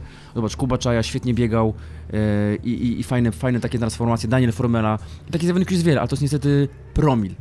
Większość moich znajomych to jest tak, że dobra, Kuba triatlon, bang. Ja, nie, ja, ja tego nie mogę słuchać, Mhm, sorry po prostu. mhm, mhm. Ja mówię, no nie. I to mnie wkurza w dzisiejszych czasach, że wszystko jest, wiesz, instant, jak ten Instagram, nie? Tak, tak, tak, tak, no, no, no Ale fajnie, bo nawet nie, nie, nie, nie ze wszystkich rzeczy sobie zwraca, zdawałem e, sprawę, jeśli chodzi o ten trening siłowy. Na przykład właśnie ta gęstość kości, Jest, mówisz, no trzy, trzy tym- punkty podparcia faktycznie nie obciążasz e, w kolarstwie, Nic. w bieganiu Zobacz, jednak bie- na bieganiu, zobacz, pojawi, bieganie nie? tak naprawdę to lądujesz trzy, tam prawie trzy ciężaru ciała, tak No, no, przyjmujesz no. Na, na, na, na, na kończynę, to jest bardzo dużo, tak? Dlatego, Mhm. słuchajcie, bieganie jest fajne, ale niestety 95% biegających amatorów w ogóle nie powinno biegać. Jak ja idę No na kwestia bulwar, jak biegamy, nie? Właśnie. Otóż to, jak ja idę na bulwar, sobie jakąś tam robię przebieżkę, akurat, bo ja biegam tylko i wyłącznie po lesie, ale czasami tam przez ten bulwar przelecę, żeby do lasów biec, na klif i widzę tych ludzi. Powiem tak, gdybym miał brać 5 zł za każdą poradę biegową od każdego biegacza, byłbym naprawdę bogatym człowiekiem. Bo to, jak ludzie biegają, jakie mają wady postawy, tak? Yy, jak ich ciało nie jest w ogóle przygotowane do tego roku biegowego. No, kurczę, to jest w ogóle masakra. Okej, prostu bieganie jest fajne, edukacja, wiesz, ale- logistyka biegania, tak jakby cały proces jest fajny, bo ubieram się bez względu na pogodę, porę roku, to jest super bieganie, ja to uwielbiam, także gdziekolwiek nie jestem, wychodzę i biegam. Tylko mi, powiem ci tak, jako kolarzowi, y, przejście do sprawnego biegania zajęło ponad rok. Bo zszedłem z roweru, zacząłem pracować z podopiecznymi gdzieś tam trochę ruchowo w lesie, Nordic Walking, jakieś tam marszobiegi, podbiegi i tak dalej. Mhm. Stary, ja się rozsypywałem. Ja miałem mega wydolność, kondycję, nie, nic mnie nie było w stanie złamać, ale moje ciało mechanicznie po prostu był jakiś stary rozpad materiału totalny, tak? Pomijam skręcone stawy skokowe, to już mi się nie zdarzyło od wielu, wielu lat. Yy, I TBS, jakieś napięcia y, powięziowe, plecy, kurwa, szyja, wszystko mnie bolało, tak? Ponieważ moje ciało mechanicznie w ogóle nie było przygotowane do biegania, to jest raz. A dwa, biegałem jak łajza, biegałem spięty, nie miałem pojęcia jaka jest technika biegania, jak ten krok wygląda. Też mnie wtedy, jeszcze wtedy nie znałem Kuby Czai, więc tak jakby już, wiesz, w, z którym też się przyjaźni, tutaj jest takim moim mentorem w wielu, w wielu aspektach treningowych e, i żywieniowych. Natomiast y, zacząłem, wiesz, szukać u podstaw, kto najlepiej na świecie biega. Chłopaki w Afryce. Dlaczego? Technika biegania. I zacząłem to rozkładać na części pierwsze i zrozumiałem, że jedyną prawidłową techniką, techniką biegania jest bieganie ze śródstopia. Jeśli ktoś twierdzi inaczej, jakieś poradniki starych biegaczy, że się ląduje, przetaczamy z pięty na śródstopie, to sorry, to jest dla mnie idiotyzm totalny. To są, to są elementarne braki w podstawie, e, w biomechanice pracy ludzkiego ciała. O, znowu jak teraz mówimy o tej edukacji, tak jak się śmiałem, że, że ktoś najpierw wie, wrzuca te foty, później już tym żega, to tak samo jest z tym bieganiem, trochę z tą, nie wiem, techniką, czy nawet tym elementem, jak kładziemy stopę, e, że powiedzmy, że ktoś najpierw upraszczam, tak, ale że ktoś najpierw biega z tej pięty, Każdy pu- zaczyna biegać z pięty i za to no ponoszą powoli. odpowiedzialność No, no. o producencie obuwia sportowego. Przede No wszystkim. tak, bo ładują coraz i większe dropy i, i więcej tej pianki. Ale zobacz, później jak ktoś, wiesz, coraz więcej mu się mówi, z te, że z tego śródstopia i nagle się zaczynają problemy z piszczelami, z łydkami, to jest bo w to. ogóle z palców ludzie wtedy Bo próbują do biegać, tego, nie? żeby biegać śródstopia, co ja przechodziłem tak jakby na tą technikę biegania, to to, ja to, no, to nie się nie dzieje w jeden dzień. To trwa kilkanaście tygodni. No tak, tak, tak. Stary, ja na jednym treningu zmieniałem trzy, trzy razy buty. Te i te, te i te, żeby... Bo oczywiście może zrobić to naraz, ale co, od razu się pieznie, piznie, za przeproszeniem, tak? Tak jakby to trzeba budować od podstaw. Uczyć się, wzmocnić stopę, rozcięgno, łydka, e, achilles, wszystko. Tak jakby szczególnie cała grupa podudzia, od kolana w dół, to jest święte w tym bieganiu. Do tego pośladek, plecy, wszystko tam działa. To się zmienia kompletnie optyka na, całe, na całą twoją pracę ciała w tym ruchu biegowym, tak? Znajdź mi jak, jak, jakiegokolwiek biegacza z czołówki światowej, jakiegokolwiek z pierwszej setki najlepszych biegaczy, który biega spięty. Sorry, not gonna happen. To się nie wydarzy. Nie, Przynajmniej to sobie jest w ogóle słuchaj, kwestia hamowania Ju- nawet. nie? Oczywiście, że tak. Na YouTubie masz y, techniki biegowe najlepszych biegaczy. Mofara, Haile i tak dalej, i tak dalej. Y, slow motion. I każdy jeden, kurde, bank. No Masz tam, tam jest, Food, for tam jest kilka. Le, lekko śródstopia, tak, ale zaraz jest, Oczywiście nie każdy ląduje tak samo. Nie, ale... To, ale zawsze ten pierwszy kontakt następuje albo na płasko, albo od śródstopia, no, no, no. midfoot, no tam jest takie kilka mówię, że, wariantów. Mówię tak, y, zwracam uwagę, żeby znowu ludzie nie biegali z tych palców, tak? Że, broń Boże, to nie, jest, to, ogóle, to nie jest bieganie na palcach. Że piętami nie dotykają w ogóle ziemi i później, wiesz, Boże, pięta musi wylądować, tak? Okej, pięta nie ląduje w sprincie, tak? Zobacz, no, buty no, sprintera. Tam nie ma czasu na to. Tam nie, ma na to czasu, tak? Ale w takim swobodnym bieganiu, czy to jest 8 na godzinę, świński trucht, czy to jest szybkie bieganie po, po 15, e, no to biegamy. To jest tak. No, dokładnie, co, ja, wiesz co, ja też takie, wiele osób uczę tego biegania, od takich właśnie podstaw tego biegania i mam zawsze jeden prosty test. Biorę takiego człowieka na bieżnię mechaniczną do, w fitness klubie, nie mówię mu nic, mówię Andrzej, Mariolka, ściągaj buty, skakuj. I idziemy. Ściągaj buty i tak. idziemy. Idziemy na boso. No. I on sobie tam idzie, idzie, idzie, nie? I ja mu tam, wiesz, idziemy sobie 3 na godzinę, 4, 5, 6, 7, 8, zaczyna truchtać i to jest pierwszy sygnał, co się zaczyna dziać. I naj, słuchaj, 95% osób zaczyna truchtać ze śródstopia. Naturalny odruch nasz. Dlaczego? Pięta nie jest stworzona do lądowania na pięcie. Tak jakby, zobacz, poskacz sobie, wstań, poskacz sobie na pięcie, poskacz sobie na śródstopiu. Mhm. Nie, no jasne. Pięta służy nam temu, że nasze ciało utrzymać w pionie, a nie na tym, żeby na nie lądować, tak? Tym się różnimy od zwierząt, które są na cztery łapy. E, I ona sobie zaczyna truchtać, ja tam sobie ją kręcę. I naturalnie sobie, uwierz mi, 95% to mogę takie statystyki nawet prowadzić, zaczyna biec, po prostu lądować przez śródstopie. Piąt, pierwsza, piąta kość ląduje pierwsza. Bęk, to takie to miejsce, gdzie mamy Mhm. takie najbardziej, tam gdzie pedałujesz to. To jest to Mhm. miejsce najsilniejsze, tak? To jest instynkt stary nasz. Ja mówię, okej, Kryśka, Andrzej, zakładaj buty z powrotem, nie? I robię to samo. Rozpędzam, rozpędzam, kręcę to dalej, ma już buty, Mhm. swoje super tam, nie będziemy tu nikogo reklamować, e, broń Boże, swoje Mhm. super buty biegowe z nowoczesne ze sklepu biegacza. Jest tu logo, widać. Tak, o Salomonie jeszcze wam powiem. I nagle ta Krysia zaczyna być spięty.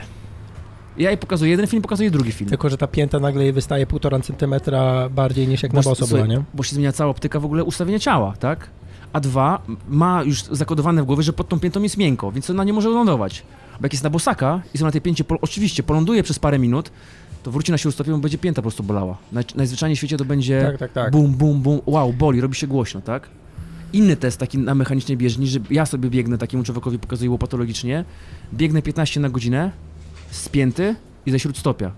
S- Samo to, jak się ta bieżnia zachowuje. Jak ja ląduję spięty, to się cały Lata. budynek trzęsie. No, no, no. Jak ląduję na śródstopiu, to jest cisza, jakbym po prostu jak ninja wybiegł, tak? Takie No wiesz, tak, tylko- elementarne rzeczy. Znowu, no buty, buty złe, buty takie. Buty nie są złe, nie? Tylko Buty nie są złe. kwestia to, co z Złe daną są, rzeczą zrobimy. złe są kończyny. Tak? Ludzie, wiesz, ludzie chcą naprawiać bieganie przez buty. Niestety. Yy, bieganie naprawia trening siłowy, tak? ćwiczenia akcesoryjne.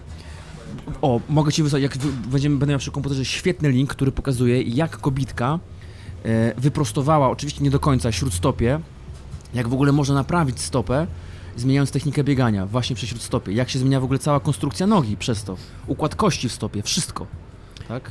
No właśnie i I to jest, ale to jest trening, to jest trening siłowy, tym- akcesoria, mówiąc o tym wszystkim, że, że to wszystko trwa, zmiana techniki, zmiana gęstości i tak dalej, to jeśli mówimy o czymś takim jak, wiesz, zmiana kości i czegoś takiego, to myślę, że każdy sobie może wyobrazić, że to nie trwa przez tydzień, trwa tylko to są oczywiście, że tak.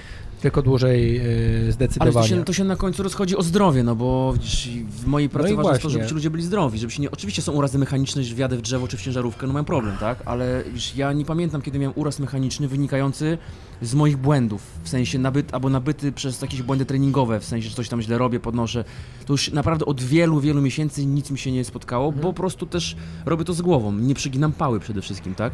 No tak, tylko jeśli teraz zobacz, wróćmy do tych amatorów, amatorów, takich, że ktoś tam sobie zaczyna biegać i generalnie no po co taka osoba, dla której ten sport jest taką, no wiesz, idę sobie dwa, trzy razy w tygodniu pobiegać te pół godziny, no to po co ta osoba teraz, mówię jak, jakie może być myślenie, po co teraz ja mam sobie e, wiesz, edukować się nie wiadomo jak, to nie jest moja pasja, po prostu idę sobie potruchtać, wiesz, przemyśleć parę rzeczy, E, I po co ja mam się teraz edukować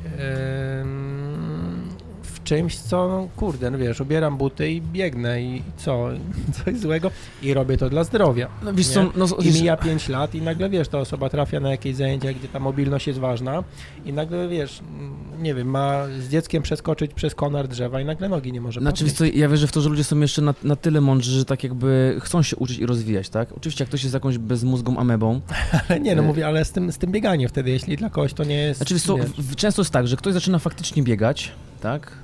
Yy, I całkiem, jeżeli to jest osoba, gdzie być jakąś nadwagą, czy tam wiesz, która długo, długo nic nie robiła, zaczyna sobie gdzieś tam po tym bulwarze truchtać, to umówmy się, w krótkim czasie kontuzja przyjdzie. Mhm. Coś zacznie się dziać, tak? Trafia do fizjoterapeuty. Albo jak na przykład, wiesz, przebiegnie te 5, to od razu się zapisuje na ten Dobra, maraton, dyszkę, lecimy dyszkę, nie? No, no, no. I wiesz, tą dyszkę przeleci, oczywiście potem trzy tygodnie umiera, bo wszystko boli, tak? Domsy tam zabijają taką osobę na śmierć. E, trafia do fizjoterapeuty, który mówi, chłopie, ty nie możesz biegać, bo to, to, to i to. Jesteś krzywy, zrotowana miednica, krzywa noga, jedna dłuższa, druga krótsza, tu problem z kręgosłupem i tak dalej, i tak dalej. Taka osoba trafia do fizjo i to jest tak jakby pierwsza lampka się zapala. Mówię, kurde, faktycznie może, mi to bieganie się podoba, ale może faktycznie, żebym ja mógł dalej sobie biegać, bo jak, jak biegasz, nie jesteś tego przygotowany, to kontuzja będzie goniła kontuzję i nie będziesz biegać. Proste, to cię, każda kontuzja cię wyłącza z uprawiania sportu, tak? No. Ja robię tyle różnych rzeczy sportowo, że ja sobie nie mogę pozwolić na żadną kontuzję, bo mnie, pomijam to, że, e, że nie będę pracować i tak dalej, ale ja przede wszystkim nie będę uprawiać swojego sportu, który kocham nad życie i ja się psychicznie wykończę, A tak? ty jeździsz? Do tego wrócimy. E, robię dużo innych rzeczy, ale do jeżdżenia wracam mocno w tym roku. E, I widzisz, kontuzja napędza kolejną kontuzję i, i wiesz, padamy w błędne koło i chcemy biegać, a nie biegamy, bo nasze ciało nie jest do tego przygotowane. I w tym momencie ten ktoś, kto chce chciał dla zdrowia biegać, mówi dobra, zrozumiałem mój błąd, wracamy do podstaw, cofamy się e, kilka kroków i budujemy to od zera, tak? I tak często bardzo się to zdarza w moich przypadkach, że ktoś tam coś robił, robił źle, trafia do mnie podopieczny po innym trenerze i mówi, kurwa, co ja z tym gościem robiłem przez dwa lata i dlaczego tak źle to robiłem, ile pieniędzy w to wtopiłem i zaczynamy się uczyć pewnych rzeczy od podstaw, od nowa, bo dla mnie, ważna, na, dla mnie naprawdę ważna jest edukacja, tak? Po prostu to ja, wiesz, to też się u mnie podejście do tych rzeczy zmieniło. Ważne jest po prostu to, e, żeby ci ludzie się nauczyli, no. To jest to. Żeby ci ludzie się nauczyli, żeby gdzieś tam te moje, moją ideę dalej, dalej krzypili yy, i, i rozwój, edukacja, hemoglobina, taka sytuacja. w pro, słuchaj, zawsze mówię, w prostocie siła. To tak jak z tą dietą. Oczywiście. Mm, Oczywiście, że tak. No dobrze, to, to co panie robisz wtedy na tej siłowni z tymi, z tymi ćwiczeniami, albo inaczej w ogóle, to gdzie można pójść, żeby taką mieć dość dużą, duże prawdopodobieństwo, że e, ruszymy do przodu, że ktoś nam nie zrobi krzywdy. Bo dla mnie takim, mm, takim dobrym miejscem, żeby się zaczepić jest crossfit, wiesz, yoga, crossfit są te, te rzeczy, które tak To znaczy tak. heheszkują niektórzy. No wiadomo, jak to jest, nie? Bo Ale crossfit bardzo, wiesz, a nie jest- wiedzą nie bardzo dlaczego. Myślę, że w większości miejsc jest postawienie jednak na tą mobilność, nie? No. Znaczy powiem tak, jeżeli chodzi o metodologię treningową, to uważam, że CrossFit z swojej idei jest absolutnie metodologią idealną, pod warunkiem, że zaczynamy od fundamentów, że nie budujemy formy Richa Froninga w 3 miesiące, że dajemy sobie czas, nie zabieramy się za Bóg wie jakie ciężary w, po kilku tygodniach, bo to jest mega proces, to jest mega to w ogóle wiadomo, ideologia. Wiadomo, Stary, zależy od te- tego, wytrzymałość, do kogo trafimy, nie? Wytrzymałość, gimnastyka, ciężary. e, Ci goście są naprawdę super sprawni, tak? Oczywiście odłączamy od tego zawody crossfitowe, które są już lekkim, lekkim, lekką przeginką, ale jak ktoś uprawia crossfit z głową, to będzie się naprawdę cieszył mega zdrowiem i super sprawnością, tak? Oczywiście to nie będzie osoba, która biega dychę tam w 33 minuty, e, czy wyrywa 200 kg nad głowę, ale to będzie generalnie osoba bardzo wszechstronnie rozwinięta, która sobie w jednym i w drugim dobrze poradzi, tak? Która wbiegnie na dziesiąte piętro i tą osobę z tego płonącego budynku będzie w stanie znieść, tak? Mhm. O to chodzi. To jest taki, wiesz, to jest taki złoty środek między tą wytrzymałością, a super siłą, tak? Tutaj Ogólna sprawność, nie? ogólna sprawność i to jest dla mnie w tej chwili najważniejsze, tak? Ja już nie będę wygrywał wyścigów rowerowych, nie będę biegał dychy tam poniżej 40, nie- Bóg wie ile, e, ale generalnie wbiegnę szybko na górę, będę w stanie się wspinać, moje nogi na nartach się nie rozpieprzą, jestem w stanie podnieść 150 kg na raz i tak dalej, i tak dalej. Jestem generalnie sprawny. Sporo. No, W przesiadzie 150? nie, w martwym ciągu. Było to jakiś czas temu, ale teraz tam się ze 140 bym jeszcze jakiś tam podniósł. Tak, Czyli generalnie dwukrotność ciężaru ciała, tak? mhm. E, byłem, w stanie, byłem w stanie podnieść, tak? E, I nic mi z tego tytułu nie dolega. To nie jest, wiesz, że ja to podniosę i potem umieram, bym pękł kręgosłup, tylko ja jestem do tego przygotowany, tak? Ja na razie dziękuję. E, Yoga, pilates, genialne dwie rzeczy, tak? Bardzo wiele osób na poziomie super podstawowym od tego w ogóle powinien zaczynać, tak? W Mhm. którym mieście od pilatesu jest jedna osoba, to jest Karolina Liebelt, która jest absolutnie top of the top, jeżeli mówimy o, o naszym rejonie. Gdańsk? E, tak, Gdańsk. E, od jogi są dziewczyny tak samo z Gdyni. E, Gosia, Gosia, Gonia, Gosia Stanisławska mają studio właśnie w Gdyni Starowiejskiej. Genialne dziewczyny. Tam też nałogowo wysyłam. To są osoby, które się specjalizują stricte w tym. To nie są zajęcia w fitness klubie, które coś tam sobie robią przy okazji, tylko to są lokale ukierunkowane szczególnie na to. Jeżeli chodzi o crossfit, no to bezwzględnie crossfit Trójmiasto. To jest Gdzie to jest? Sopot, 3 maja 1900. To jest moje miejsce pracy codzienne. E, to- jest taka ekipa, tak kumatych ludzi, tak wykształconych trenerów, że to jest po prostu aż miło patrzeć, jak to się tam dzieje. Tam nie ma, że sobie przychodzisz na crossfit z bomby na zajęcia. Tam musisz najpierw odczekać swoje, w sensie na zajęcia intro. Przejść przynajmniej 8 zajęć nauki od podstaw wszystkiego, Mhm. żeby przejść kolejny etap, kolejny i kolejny, tak? Tam A nie ma nic na bliżej pałę. tutaj Gdyni, Rumi? Eee, No w Gdańsku mam Adriana Hoffmana, super gościa, specjalistę, mego kolegę, który też ma naprawdę łeb na karku. No Maciej Bielski, absolutnie kot totalny, jeżeli chodzi o trening siłowo-motoryczny. Miejscówki podawaj od razu. Eee, No Maciek Bielski ma swoje miejsce w Sopocie, to Got To Be Strong, ma swoje studio. Eee, Adrian Hoffman wiem, że działa w Forficie chyba w Gdańsku. CrossFit Miasto wiadomo, Sopot. W Gdyni, słuchaj, CrossFit Gdynia, Marcin z chłopakami tak samo świetnie sobie Gdzie to radzą. jest?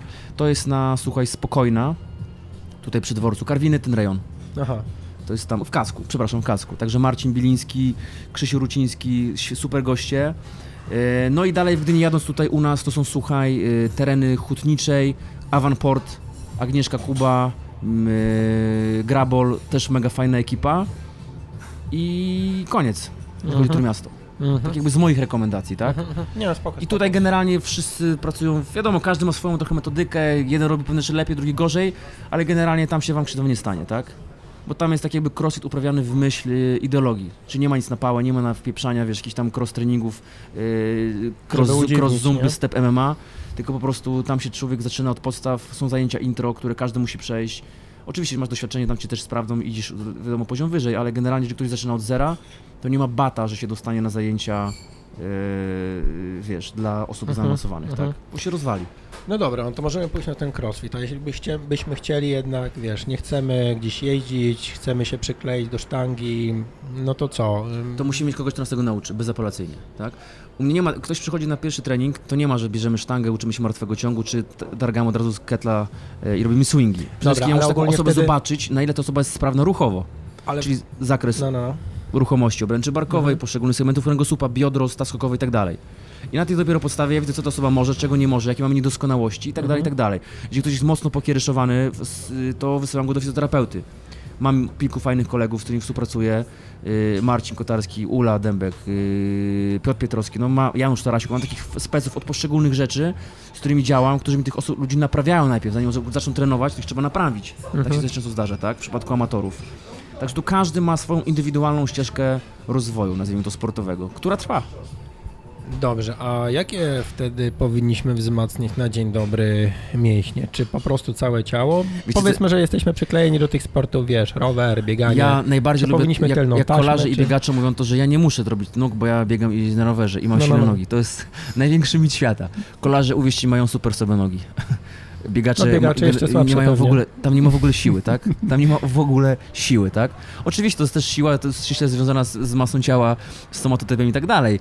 E, ale generalnie, no i kolarze, umówcie, nie, wy nie macie siły, tak? Ja też jako kolarz ektomorfik, ja też tej siły nie mam za wiele, ale relatywnie do swoich potrzeb jest ona na odpowiednim poziomie, tak? Mhm. E, Słuchajcie, takich pięć absolutnie świętych i podstawowych ćwiczeń, które każdy powinien wykonywać, to jest przysiad w trzech konfiguracjach, back, front, overhead, Mhm. martwy ciąg na prostych, klasyczny, e, wiosłowanie sztangi w opadzie tułowia, wykroki, wyciskanie sztangi nad głowę. To jest pięć rzeczy, e, które są absolutnie święte, tak? Które rozwijają to ciało naprawdę mocno wszechstronnie, w każdej niemalże płaszczyźnie. Oczywiście do tego dodać rzeczy na, związane z rotacją, tak? Bo wiadomo, dużo osób robi ten błąd, że pracuje tylko w płaszczyźnie przód, tył, góra, dół, No, no, no. a kompletnie pomijają rotację, antyrotację, która jest w przypadku w każdej dyscypliny też y, bardzo istotnym czynnikiem, tak? No, Generalnie znowu się działa po- upośledzamy, nie? Tak, oczywiście, że tak. Tutaj nie możemy pracować tylko przód, tył, góra, dół, e, tylko do każdego treningu zawsze dodaję element ćwiczeń rotacyjnych, tak? Też oczywiście Mhm. pod odpowiednim obciążeniem, e, tutaj kombinacji jest bardzo różnych, wiele, wiele możliwości, prawda? Ale to jest tak jakby pracujemy w każdej płaszczyźnie i co najważniejsze, w pełnym zakresie ruchu, ciężar ciała i wolne ciężary. Maszyny, oczywiście jest kilka maszyn super przydatnych, tak? GHD, reverse hyper i tak dalej, i tak dalej. To takie już maszyny bardziej crossfitowe, to już nie będziemy się w to wgłębiać. Ale jak ja widzę kolarza, który robi przysiady na maszynie Smitha, tudzież siada na suwnicę, albo prostuje czwórki e, na wyproście, czy jakieś takie inne rzeczy, które są naukowo potwierdzone, potwierdzone idioty z tych ćwiczeń, a ludzie to dalej robią. Albo skaczą po bosu, robią jakieś przysiady na bosu, Bóg wie po co, gdzie też jest pokazane jasno, jak to wpływa negatywnie na siłę, na stabilizację i tak dalej. Na stabilizację najbardziej wpływa trening siłowy, sztanga, Mhm. przysiad. Czy ty widziałeś kiedykolwiek Dmitri Klokowa, jednego z silniejszych ludzi w dwuboju olimpijskim, który by robił cokolwiek na bosu, na piłce? No ale wiesz nie. co, kurczę, tak naprawdę No nie. wspominani nawet ludzie, nie będę też nazwiskami mówił, którzy teraz e, promują trening siłowy, też wiesz, bujali się na tych, na tych piłkach. Stary, ale ja też się bujałem. I, I to, wiesz, to nie Ja się było przy- słuchaj, ja- 10 lat temu, Ja to się było 3 przyznaję, ja się temu, przyznaję, nie? ja też się bujałem i tak dalej, po prostu, bo widzisz, pe- do Polski pewna wiedza dociera niestety z opóźnieniem, tak?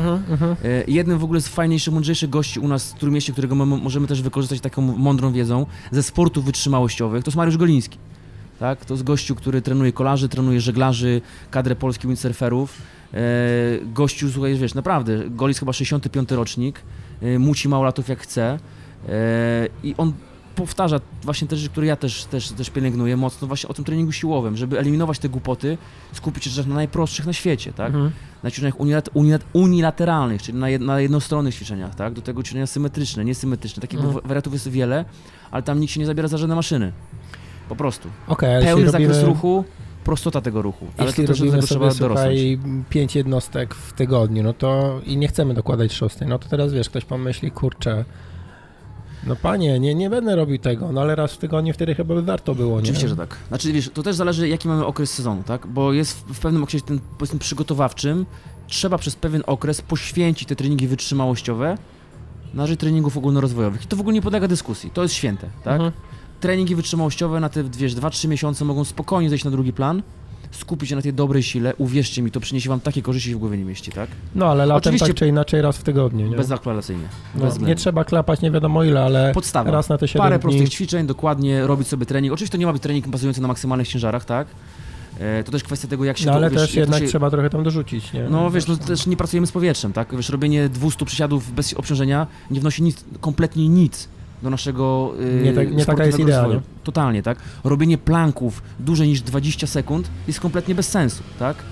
Yy, Ja generalnie słyszałem, że jeśli chodzi o, o kor, o brzuch i plecy, to plank jest pasa, że znowu przysiad robisz i o wiele spie- ze spiętym Przysiad, brzuchem, martwy tak i tak ciąg, dalej. wyciskanie sztangi nad głowę, tak? Wszystkie, I- wiesz, swingi przede wszystkim, wiesz, tureckie wstawania, yy, windmille, jest mnóstwo ćwiczeń, które dużo, dużo bardziej rozwijają naszą szeroko pojętą stabilizację, ulubione, ulubione słowo w triathlonie szczególnie, yy, wiem o tym, yy, natomiast jak się okazuje, wiele tych ćwiczeń, które ludzie robią, kompletnie jest bez sensu, tak? Jeżeli chodzi o planka, zobacz, nie ma w żadnym sporcie takiej sytuacji, dlaczego nie robić go dłużej niż 20 sekund.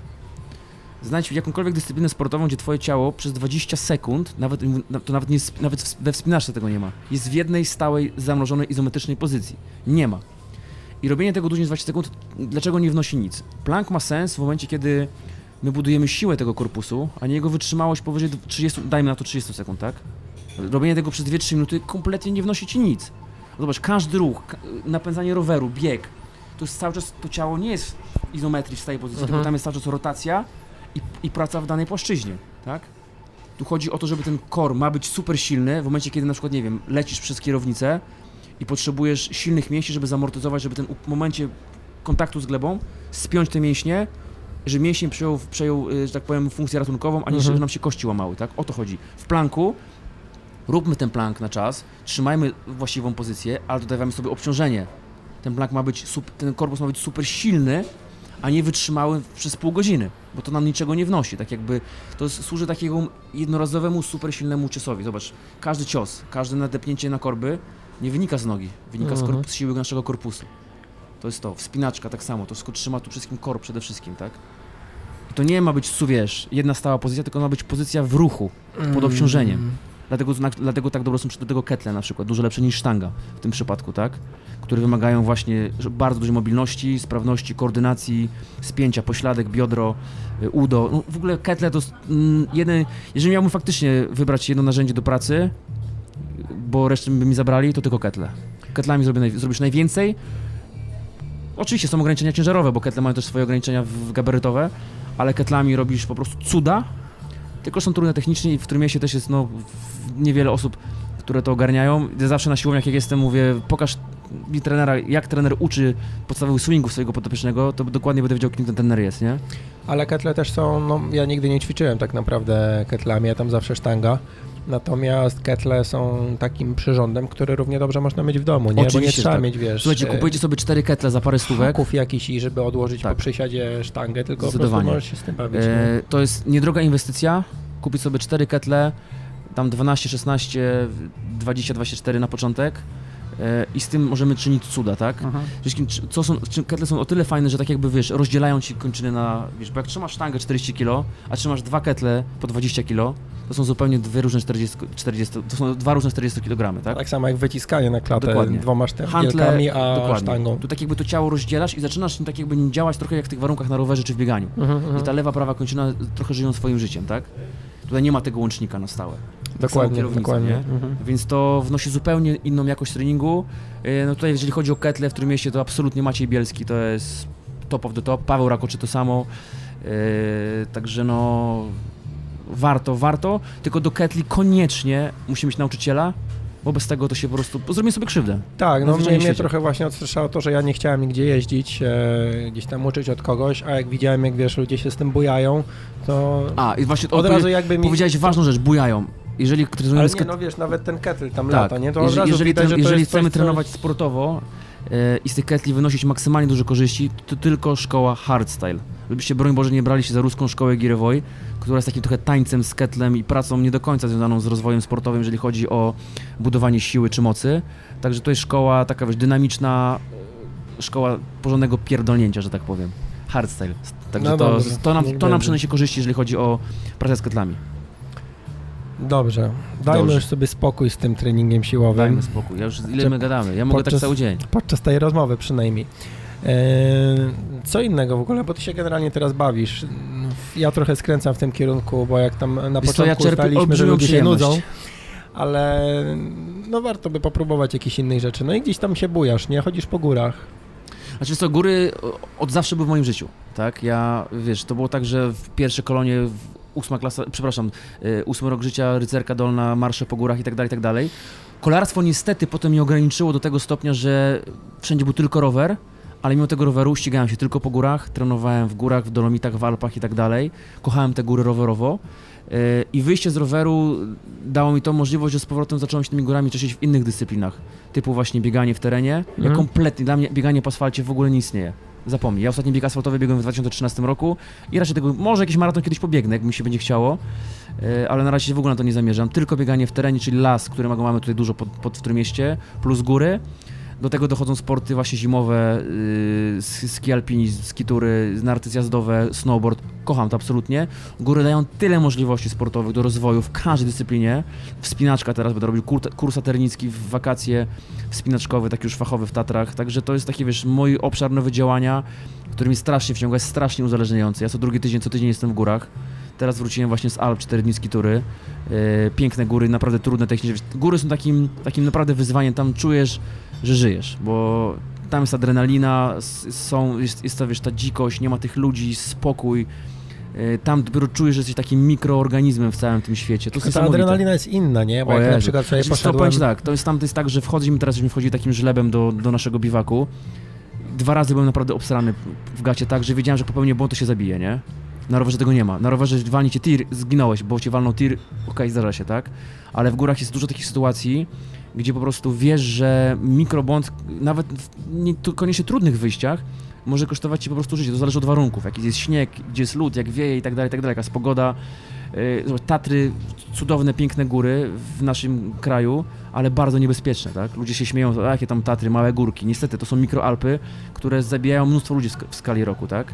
Właśnie to wynika też z nieuwagi, często braku treningu siłowego, braku przygotowania, tak? Ludzie idą parę godzin, nie mają siły, potykają się, Ale włas... chyba jednak potykają się własne głównie nogi. rutyna jakby, albo coś Tak, takiego, rutyna. nie? Rutyna i zmęczenie, tak? Mhm. Pamiętajcie, trening siłowy odsuwa zmęczenie w czasie. Nasze mięśnie, No tak. jak silniejsze, dłużej wytrzymają, później się zmęczą. E, A propos tej mm, innych doznań, jakby to jak sobie poszedłem na ściankę wspinaczkową, żeby zobaczyć, że wiesz, o, coś tam się zmęczę, będę wysoko, zobaczymy. No i jestem gdzieś tam na górze, na elewator poszedłem, nie do Gdańska. Mówię, o, Tam jest chyba wys- 19 metrów. wysoko jest, no, że pojawia się coś takiego, szczególnie jak tam, wiesz, w ogóle na rękach się trzymasz zamiast na nogach i tak dalej, pierwsze wejście. E, I sobie tak myślę, kurczę, zmęczyłem się, ale nie ma żadnej prędkości. Jest tam, wiesz, o rany spadnę, szczególnie jak wchodzisz pierwszy, czy drugi, czy któryś tam raz na początku, że nie wiesz jak to jest, że odpadniesz od ściany, że ktoś z łatwością cię utrzyma, nie? Nie wiesz jak to jest i nagle, e, więc jest jakaś tam adrenalina, ale mimo wszystko dla mnie to było, kurde, wiesz, nie ma prędkości jakiejś najmniejszej, no nuda, nie? Wspinanie jest taką. y, ja o, zakochuję się w wspinaniu bardzo i też optyka się zmienia, jak jesteś już w skałach. Y, ja jeszcze nie miałem przyjemności Okej. poza mnichem wspinać się w jakichś dużych górach, taki typowo, mówię o typowej wspinaczce. E, natomiast robiłem kurs skałkowy w Sokolikach, gdzie już masz, wiesz, wyższe góry, po kilkadziesiąt metrów jakieś tam ściany, zupełnie inną ekspozycję. Wiesz, że twoje życie trochę zależy od tego gościa, który się na dole asekuruje, jeżeli wspinasz się na własnej asekuracji, czyli ty zakładasz sobie punkty przelot... O Jezu. Punkty przelotowe, które jak źle osadzisz, to odpadniesz, zlecisz i możesz się zabić. I tam, słuchaj, naprawdę kompletnie zmienia się optyka na wspinaniu. Bo w elewatorze masz, wiesz, ten system bloczkowy, spinanie na wędkę. Nawet jak, jak ty się odpadnie od tej ściany, gość się nie utrzyma, to ty nie spadniesz, tak? Bo to cię utrzyma. Mhm. To się dopiero zmienia w górach. Jak masz, wiesz, do tego Nie, no dochodzi pogoda, się, że- zimno i tak dalej, i tak dalej. I wspinanie naprawdę jest przepiękną dyscypliną, jest naprawdę bardzo trudną, techniczną, wymagającą myślenia wbrew pozorom, e, takiego wiesz, planowania, wiesz, oszczędzania tych sił, ekonomii, potwornej sprawności ruchowej. To jest, słuchaj, tam każdy ruch jest, tam nie ma, tam powtarzalność ruchu jest żadna. Tam każdy ruch jest No dobra. kompletnie inny, nie? Okej, To Ale wróćmy- wróćmy do Zachęcam tej bardzo, jako siły. trening ogólnorozwojowy też. wróćmy do siły, do wytrzymałości. Co można zrobić ciekawego w górach? Można się zmęczyć na pewno Jezu, idąc stary. górkę, nie? Załóż sobie plecak 10 kg i wleć na świnicę. Szybkim marszem. Mhm. Y, metod na zmęczenie się w górach jest bardzo, bardzo wiele. Wiesz, działając nawet w polskich Tatrach, jakiekolwiek wyjście góra-dół na jakąś górkę, to jest kilka godzin ruchu nieustannego, tak? To są tysiące spalonych kalorii. E, wiesz, w górach wysokich, w Alpach, czy w jakichś innych, w Kaukazie, czy w Himalajach dochodzi ci wysokość, wiesz, adaptacja, wiesz, problemy z, wiesz, z chorobą wysokościową, wiesz, pogoda, zmęczenie, y, kurde, no to jest milion czynników, wiesz, nawet czasami zwykłe wyjście na Kasprowy Wierch staje się po prostu drogą do piekła, tak? Jak masz niesprzyjające Mhm. warunki, duży mróz i wiatr, tak? I odczuwalną temperaturę na poziomie minus 40 stopni Celsjusza. Także, no góry, nie ma drugiego takiego środowiska jak góry, którzy, które daje ci taką zmienność treningową, ilość bodźców, wiesz, na rower, zobacz, jedziesz sobie szklarska poręba, podjazdy, zjazdy, narty, skitury, ski alpinizm, spinanie, wspinasz się na nartach, zjeżdżasz, bieganie po górach, zobacz naszych świetnych biegaczy ultra, tak? Kurde, możliwości jest po prostu trylion. Od szosy po super trudne sportowe wspinanie. Dobrze, a jak? Yy, No i przede wszystkim aspekt psychologiczny w górach, czyli to jest to, że obcujesz w cudownym środowisku, które ci po prostu balsamuje głowę tak, że wracasz w ogóle odłączony od rzeczywistości, nie? To jest, słuchaj, uzależniające jak, jak nar- słuchaj, ja zawsze ludziom powtarzam, u- mechanizm uzależnienia od wody, narkotyków i sportu jest dokładnie taki sam. Tak samo jak od cukru i od Pytanie, rzeczy, co cię uzależnia, tak? Ja jestem absolutnie od tego uzależniony, wiesz, wróciłem z gór wczoraj i już myślę o kolejnym wyjeździe, mimo że jestem zmęczony, tak? Ale to w ogóle też jest ciekawy mm, punkt na charakterystykę człowieka, tak jak ludzie. mm, No nie wiem, no przykład.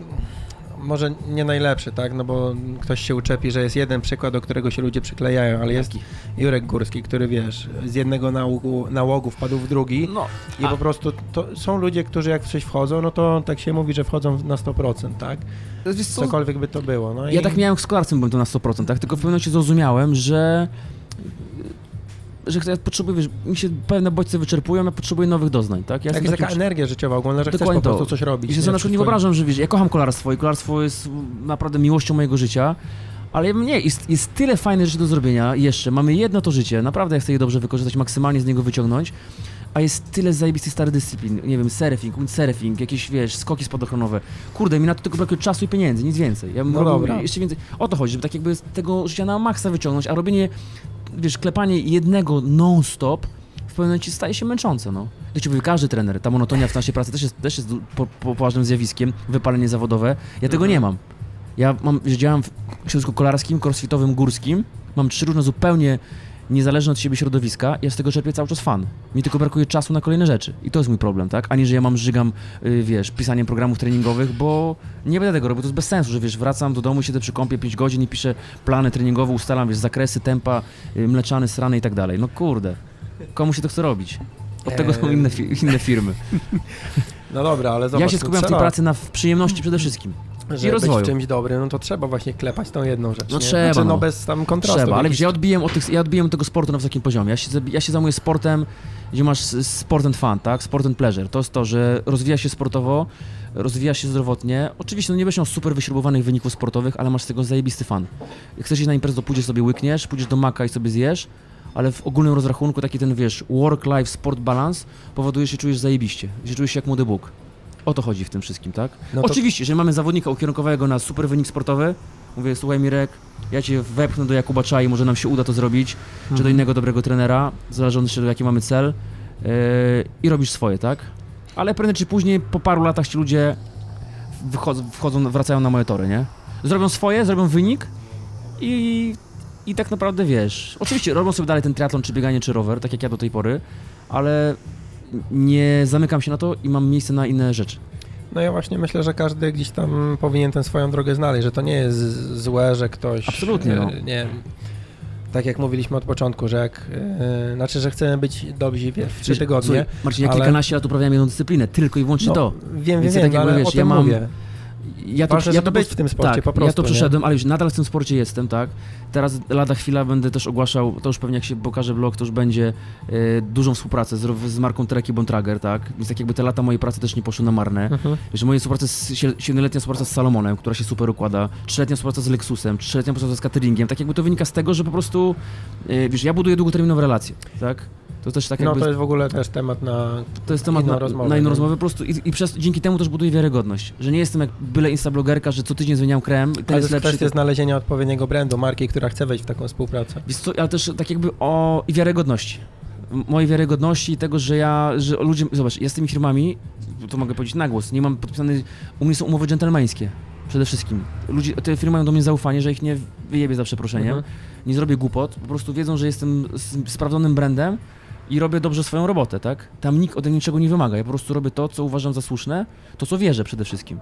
Tam nic nie ma na siłę, że dzisiaj, wiesz, zobacz, dzisiaj mi kumpela podesłała też taką dziewczynę na Instagramie, no idiotka totalna, tak?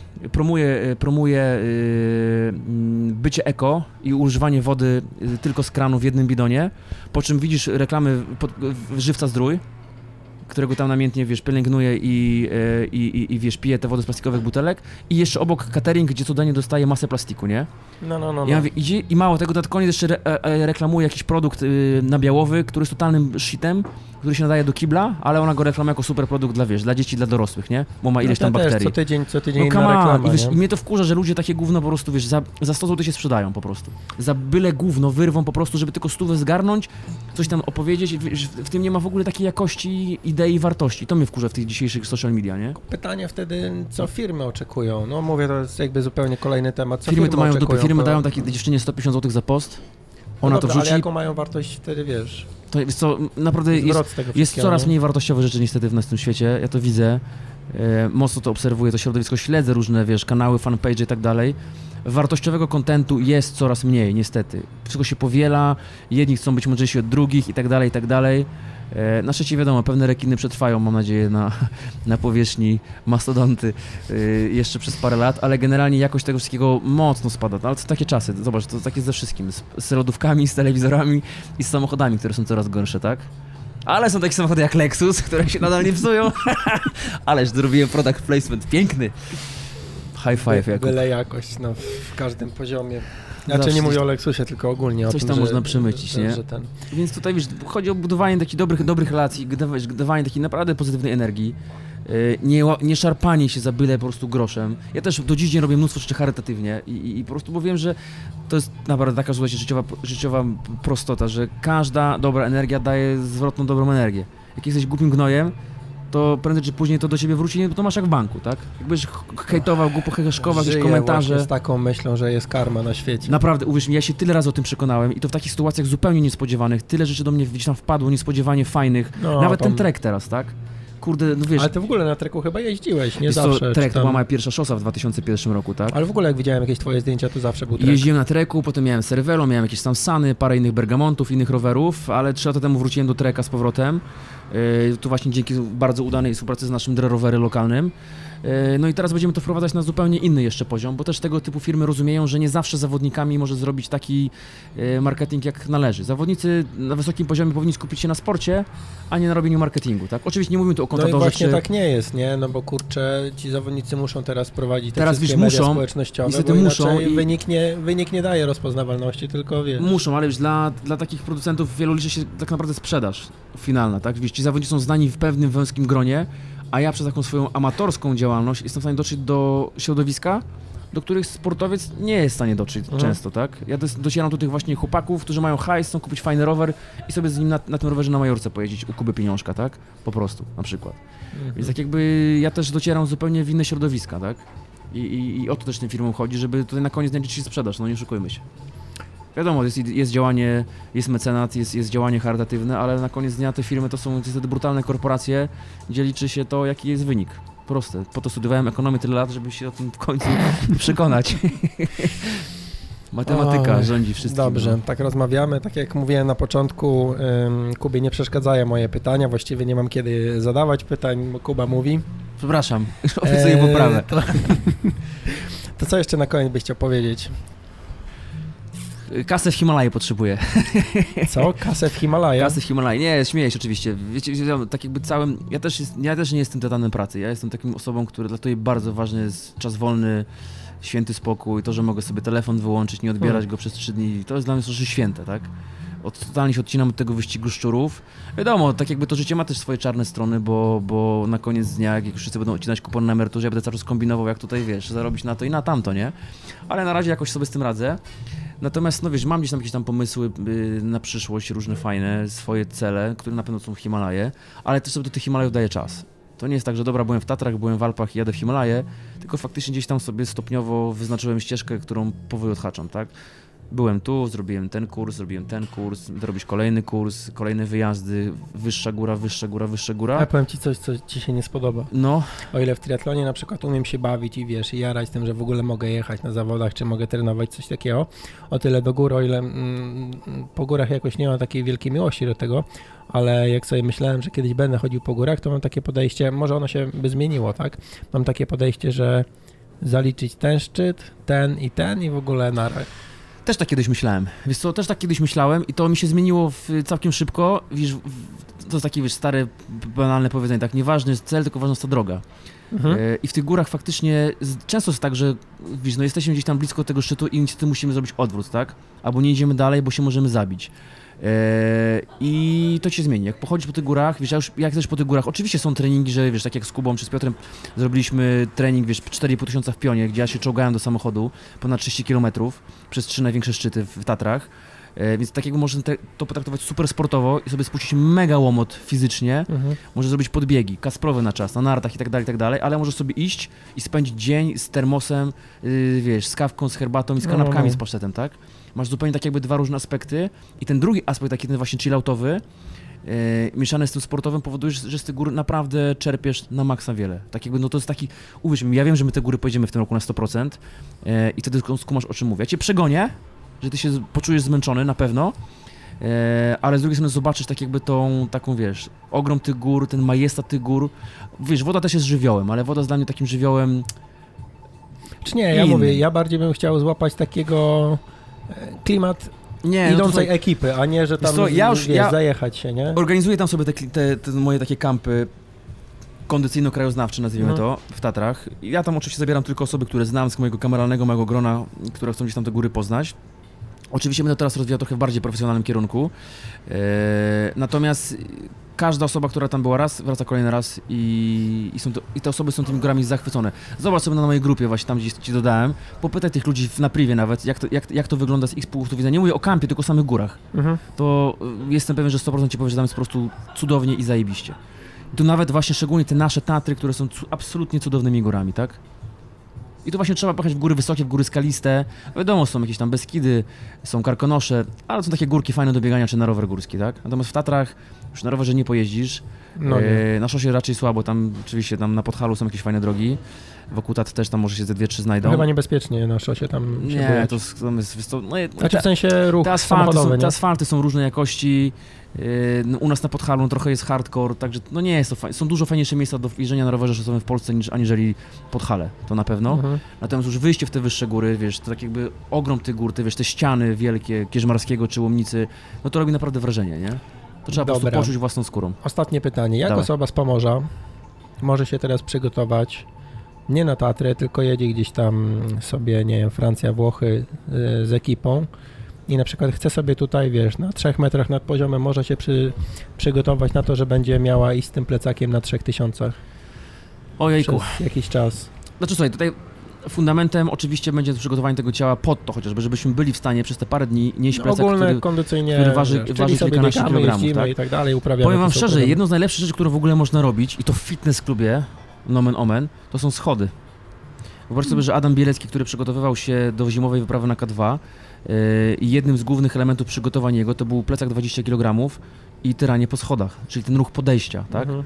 Więc tutaj co, co jeżeli chodzi o trening siłowy, to przede wszystkim wykroki i wstępowanie, tak? To są takie jakby dwa takie ćwiczenia unilat, uni, unilateralne. Oczywiście martwy ciąg na jednej nodze. Yy, Czy co? Martwy na Martwy jednej ciąg na jednej nodze. Romanian deadlift tak zwany, one leg Romanian deadlift. Nie wiem, Pokażę, bo to no jest takie coś. No dobra. E, bardzo dobrze rozwija całą tylną taśmę. Natomiast takie właśnie rzeczy, nazwijmy to jednonożne, tak? E, oczywiście do tego jest bardzo ważny mięsień pośladkowy, który jest często zaniedbywany. U kolarzy, biegaczy nadmiernie rozciągnięty. E, odcinek lędźwiowy pleców najczęściej ludziom pada, bo wiesz, idąc pod górę z plecakiem, ty jesteś cały czas przychylony do przodu, jesteś pod kątem, tak? Do tego masz ten plecak, który waży tam 5, 10, 15 kg, zależy na jak długo idziesz i uwierz mi, to po dwóch godzinach jest taki, Nie, jest, jest takie obciążenie Dlatego dla tacy ludzie jak ja mówią, że ich męczy chodzenie, a nie bieganie, nie? No tak, bo to, to zmienia zupełnie optykę Mhm. pracy naszego ciała, tak? E, wiadomo, biegnąc też jesteś pochylony do przodu, ale no nie masz tego, tego czegoś Ale na czasowo plecach. nawet y, nie masz czegoś A, na no plecach czasowo. i biegniesz, wiesz, godzinę, dwie, trzy. No masz, my teraz na tych nartach robiliśmy 10, skitury, powiesz, 6-7 godzin cały czas na nartach, tak? No, no, To wszystko waży. Plecak lawinowy, cały sprzęt, buty, to jest, wiesz, to są razem, mimo że to jest lekkie, ale suma summarum to ci daje kilkanaście kilogramów wagi, tak? Mhm. Do tego dochodzi wysokość, zmęczenie, wiesz, odwodnienie, brak, brak łaknienia, nie chce ci się po prostu jeść, brak apetytu, mało kalorii, to jest, to jest, wiesz, jedno wielkie koło, tak? Jedno zapędza drugie. W każdym razie, co robić? Czyli przygotować się siłowo, tak? Czyli takie to proste, podstawowe przygotowanie, które musi trwać, umówmy się, mina, minimum te 12 tygodni, tak? Mhm. To jest takie w ogóle baza, żeby cokolwiek z tego, jakiekolwiek z tego korzyści były. E, oczywiście do tego dołączyć treningi kondycyjne. W przypadku naszej Gdyni e, dla mnie największą robotę, słuchajcie, robi Cliff e, Kemper Dłoska w Gdyni lub lasy sopockie wokół Stadionu Leśnego lub Mhm. rejon Pachołka. Mamy trzy, Mhm. trzy takie powiedzmy rejony e, Gdynia, Sopot, Gdańsk, gdzie możemy, gdzie mamy spore przewyższenia na, małe, na, małym, na, małym, na małym Znaczy terenie. generalnie Trójmiejski kraj, m, Park Krajobrazowy Jest stworzony nie jest płaski, nie? Nie, jest, słuchaj, ja Tam nie ma płaskich w tras. Gdyni na klifie mam pętlę 6 km, na której robię czt- 400 metrów przewyższenia na 6 km, biegowo, no kurde, No, znajdźmy to w masakra. Warszawie. No. Tam jest, Nie no, w Warszawie no, no, to, no nie ma bata, tak? Dopiero w górach coś takiego znajdziesz, tak? no. E, Natomiast co na przykład tam bardzo fajnie robić, założyć sobie plecak z obciążeniem i maszerować szybko z kijami. Pod górę, góra dół, góra dół, góra dół i walisz sobie 20 takich podejść, tak? Tu już wszystkim się rozchodzi o podejście, tak? Mhm. Drugą sprawą, co, co w górach y, jest dosyć trudne, to są zejścia. Bo już No, ludzie, trenują, ludzie, ludzie trenują podejścia, tak? Ale ca- cały problem, słuchaj, 80% wypadków górskich dzieje się na zejściu. Ponieważ wszedłeś na górę, jesteś zmęczony, euforia wejścia na szczyt super, super, ale teraz okej, najtrudniejsze to jest zejść. Ja to zawsze podaję prosty przykład wchodzenia po drabinie. Jak wchodzisz po drabinie na strych, to jest super łatwo. Jest, jest Ale teraz no. weź teraz zejdź po tej drabinie i się oglądasz, wiesz, co tu się dzieje, jak tu się poruszać, tak? Dlatego na No bo też tutaj- idziesz jakby tutaj- tyłem, tam jest dodatkowa trudność. Nie? Jednym Ale... na przykład elementem, który ja No. kiedyś wprowadzałem do treningu biegacza górskiego było zeskakiwanie ze skrzyni. Czyli przyjmowanie bardzo dużego obciążenia ekscentrycznego na mięsień czworogłowy uda. Mhm. Bo w w zbieganiu najważniejsze, jeżeli chcesz szybko zbiegać, musisz mieć kontrolę nad tą nogą. Czyli tam jak wiesz, przyjmujesz na jeszcze większe obciążenie na jedną kończynę i tam wszystko, tam na- naprawdę 95% pracy robi czworogłowy uda. Mhm. Czyli musisz nauczyć się przyjmować to obciążenie całego ciała, tak? Czyli po prostu skak- zeskaki- zeskakiwanie, oczywiście to są już trudne specjali- specjalistyczne ćwiczenia, ale zeskakiwanie, żeby nauczyć się przyjmowania tego obciążenia właśnie w ruchu zbiegowym, nazwijmy to tak najprościej rzecz ujmując, tak? I w górach tak zwane nasze zakwasy nie powoduje wchodzenie pod górę, zejście. Słuchajcie, ja największe domsy świata w życiu moim miałem po zejściu z Mont Blanc, gdzie z samej góry musiałem zejść na samiutki dół do Chamonix. Y, Wejście plus zej- miałem 1000 w górę i 4 i 3800 w dół. Taka była suma przewyższeń. Słuchajcie, ja następnego dnia z, z Genewie z samolotu schodziłem tyłem. Ja nie miałem pojęcia, że tak mogłem sobie zniszczyć nogi na kilkunastu... Zejście nam zajmowało tam jakieś, nie wiem, z 10 godzin, 11 godzin zejścia. To był po prostu jakiś koszmar, co ja miałem z czwórkami. Nie tam resztę, czworogłowy uda przede wszystkim, nie? Ale to też polecam wtedy w takim aspekcie nie górskim, a biegowym sobie poczytać o treningu bodajże do maratonu bostońskiego, gdzie ludzie przyjeżdżają sobie i nagle nie wiedzą, co to jest zbiec 3 km. Kurde, I wiesz, zbiegasz 3 km i masz po zawodach. nie? odpocznę. Nie, słuchajcie, zbieganie trzeba trenować, tak? Mhm. Jest siła, bieg, jest siła... Nie, bo mówię, u nas zbiegasz sobie, wiesz, 200 metrów Tu masz i... nasz zbieg z, z urzędu miasta do bulwaru, No, no, no, masz no, no. to na A zawodach biegowych. tutaj coś, co faktycznie Nie, nie, nie, odpoczywasz, absolutnie. tylko już się męczysz. Nie? Zbieganie jest bardzo trudne, wymaga bardzo dużej kontroli na- nad tym ciałem, tak? Wiadomo, wiesz, jak się obserw- najlepszym są dla mnie przykłady gdzie właśnie biegacze górscy, którzy totalnie to ciało potrafią wyluzować, ale nadal mieć pełną kontrolę i oni zbiegają po prostu z takimi prędkościami. So, ja startowałem w biegu Marduły w zeszłym roku, totalnie z bomby, 32 km, 2400 w przewyższenia. I nawet, słuchaj, nie byłem ostatni, tam miałem półtorej godziny startu do pierwszego, nie? E, natomiast o ile na podbiegach sobie radziłem na podejściach, o tyle na zbiegach, słuchaj, te laski leciały jak kozice. Ja tam po prostu walczyłem, żeby się nie zabić. Oni już pyk, pyk, pyk, pyk, pyk, i po tych kamykach po prostu mówię, jak to jest możliwe, tak? To jest to, że ludzie z gór uczą się zbiegania. To jest bardzo trudna rzecz, tak? Dlatego zbieganie trzeba trenować, to w ogóle nie ma o czym mówić. Po prostu. Dobrze, to uczcie się zbiegania i... Siła, i pamiętajcie. Siła. jako składowa główna wszystkiego. Siła. O rany, dobra, dzięki Kuba. wielki. Marcin, cała przyjemność po mojej stronie. Mam nadzieję, że nie przynudzałem yy, i coś z tego dla siebie ciekawego wyciągnięcie, także... Ja jestem pewny. A jak ktoś się z czymś nie zgadza, to ja zawsze bardzo chętnie podyskutuję. Także wszystkie moje tutaj rzeczy, które gdzieś tam wymyślam, pamiętajcie, to też jest wynik gdzieś tam mojego doświadczenia, nauki przede wszystkim od mądrzejszych i lepszych ode mnie, tak?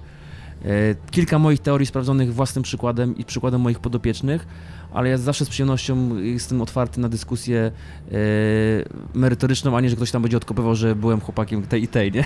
jako argument oparający pewne teorie. a zdarzyło mi się już to kiedyś, nie? Dobra, co on tam wie na pudelku był, kurwa, rozumiesz? Tak, to już taka była retoryka kiedyś, nie? No tak, jak nie ma argumentów. Na wesoło, tak, moi no nie, drodzy. no myślę, że wiedza za rok, za dwa się nie zmieni. Tego typu za Nie, 15 nie. nie, wiadomo, nie? Ale Nie. Proste Ale- rzeczy, słuchajcie, proste rozwiązania. Żeby szybko biegać, trzeba szybko biegać. Tak samo z jazdą na rowerze, po prostu. ale siła, Siła absolutnie. Nie, no słuchajcie, ja to mówię wam, zawsze to będę powtarzał po sobie. Jest tego najlepszym przykładem, jak ta siła wpływa na, e, na moją dyspozycję. Nawet na takie moje, wiesz, testowe, proste podjazdy w lesie, nie? Gdzie już mi się kiedyś nie podjeżdżałem, a teraz po prostu wlatuję na nie jak wściekły i nawet nie wiem, kiedy one były, tak? Oczywiście, brakuje mi tej wytrzymałości, bo mało jeżdżę. Ale Mhm, mhm. to zawsze można Nie zrobić. no, Dobra. kończąc też podajmy przykład y, Marcin Chabowski Marcin- od dwóch lat Marcin jest, znaczy, trenuje uważam, siłę, że po Marcin, siedmiu latach tak, jako, robi, bieg- jako biegacz długodystansowy, robi, robi- życiówkę, słuchajcie, po siedmiu latach tak. No i, i tak samo nie? to samo Kuba Czaja, który też, też fajnie tutaj otwiera triatlonistom oczy bardzo mocno na wiele aspektów. Yy, I to są osoby, które no myślę te moje teorie mocno potwierdzają. Tak? Mariusz Mhm. Goliński, kolejna osoba też trochę z innego świata. Wszyscy tak naprawdę są, wiesz, chuzielcami, ektomorfikami, którzy nigdy ciężarów nie podnosili, wielkich, ale rozumieją, że tak jakby te rzeczy, o których my tu sobie rozmawiamy, Dokładnie. czy Więc siła śledzić też ludzi tak na co dzień, żeby się edukować tak na... i odsiewać tą Dokładnie, bo edukacja jest fajna, ale jednak który nie trzeba się załadować, nie wiem, jak, jakąś ogromną wiedzą w ciągu tygodnia, tylko sobie codziennie coś tam dawkować. skrobać, tak. nie? Codziennie unauczyć się najlepiej tam jednej małej, prostej rzeczy, tak? I przede wszystkim umieć wyciągać z tego wnioski i zadawać ludzie pytania, tak? Nie przyjmować wszystkiego jako świętość, tylko po prostu Dokładnie. kwestionować i zadawać pytania, dlaczego tak, a nie inaczej, tak? Dobrze, jeszcze raz wielkie dzięki i trzymaj się, hej. Amen. Dzięki. Dziękuję, dziękuję, dziękuję jeszcze raz. Dziękuję za odsłuchanie tego odcinka podcastu do samego końca. Dzięki również wielkie dla Kuby, który podzielił się e, swoją wiedzą. Myślę, że Kuba jest dobrym przykładem, żeby porozmawiać o tych e, w Polsce chyba dosyć nowych, nie powiem, że metodach treningowych, ale takich rzeczach, które się tak naprawdę u nas dopiero stosuje, zaczyna stosować. Znaczy, e, przykład zresztą właśnie Marcina Chabowskiego. Zresztą zapraszam również do poprzednich odcinków podcastów, w których e, właśnie Marcin Chabowski występował. Szczególnie mm, ostatni odcinek z Marcinem Chabowskim, czyli jak rozmawialiśmy o e, właśnie między innymi o treningu siłowym. Myślę, że stamtąd też trochę informacji można uzyskać. E, Ale tak, jeszcze raz dziękuję Ci Kuba za wspólne nagranie, za wspólne spożywanie na wizji e, pożywienia mm, w restauracji, w której nagrywaliśmy. Takich rzeczy to chyba jeszcze nie było, żebyśmy, że, żebym e, jadł podczas nagrywania jakaś makabra. Nie oglądajcie tego podcastu na YouTubie. Znaczy już obejrzeliście lub odsłuchaliście. Jak odsłuchaliście, to nie wracajcie, nie odpalajcie YouTube'a i nie oglądajcie tam. Straszne sprawy. E, Ze swojej strony chciałbym bardzo serdecznie zaprosić w dwa miejsca tym razem. E, Po pierwsze na stronę ironfactory.pl do notatek do tego odcinka czyli na stronę ironfactory.pl łamane na 077, ponieważ był to 77 odcinek podcastu i się on już kończy. Natomiast druga sprawa, to na tej stronie, jak wejdziecie na stronę główną ironfactory.pl, to na samym dole możecie się zapisać na listę mailingową. Do tej listy mailingowej wysyłam czasami różne ciekawe rzeczy, informacje o nowym odcinku e, i, i różne takie dodatkowe, mm, chcę zacząć wysyłać zakulisowe sprawy, więc e, serdecznie zapraszam na listę mailingową ironfactory.pl wysyłam wiadomości raz na dwa tygodnie, nie częściej, e, raczej rzadziej, więc e, wielu maili ode mnie dostawać nie będziecie, przynajmniej takie jest założenie. A jeśli bardzo chcecie, no to również zapraszam do subskrypcji e, mojego kanału na YouTube czy do followowania na Facebooku. A co będzie za dwa tygodnie? Otóż za dwa tygodnie Również będzie parę zdań o treningu siłowym, ale tym razem będziemy rozmawiać, cóż, będziemy rozmawiać z podopieczną Marcina Chabowskiego, więc e, tak jakoś wyszło, że, że będzie o tej siłce, ale o siłce będzie niewiele. Będzie o podróżach, będzie o tym, jak wygląda baza y, szkół wyższych, baza akademicka, uniwersytecka, można raczej powiedzieć, e, w Stanach Zjednoczonych. E, Myślę, że no ja otworzyłem oczy. Wiedziałem, że jest dobrze, tak, widzimy na tych różnych filmach, że na wyższych uczelniach w Stanach, bo do, Stan się, do, Stan, do Stanów się wybierzemy w następnym odcinku, e, że, że, że, że na filmach pięknie wyglądają te różne ich kompleksy. Natomiast no, mimo wszystko, jak usłyszałem, jakie jest to zaplecze, e, jeśli chodzi o ten ich sport, o lekką atletykę i tak dalej, to naprawdę wow, e, wielkie wow, więc za dwa tygodnie porozmawiamy sobie z Magdą Diaz, i no myślę, że będzie fajnie. Młoda zawodniczka, szybka, wchodzi na nowe poziomy, robi życiówki w tym roku. Jedną za drugą można powiedzieć, więc y, no będzie rozmowa z kimś, kto jest na fali, więc y, serdecznie zapraszam do, do tej rozmowy już teraz. Rozmowa będzie opublikowana za za dwa tygodnie, również w poniedziałek. Zachowujemy dwutygodniowy cykl y, co dwa tygodnie. W poniedziałek nowa kropeczka na łączach, a na dzień dzisiaj już bardzo serdecznie pozdrawiam, żegnam się, buziaczki, nara!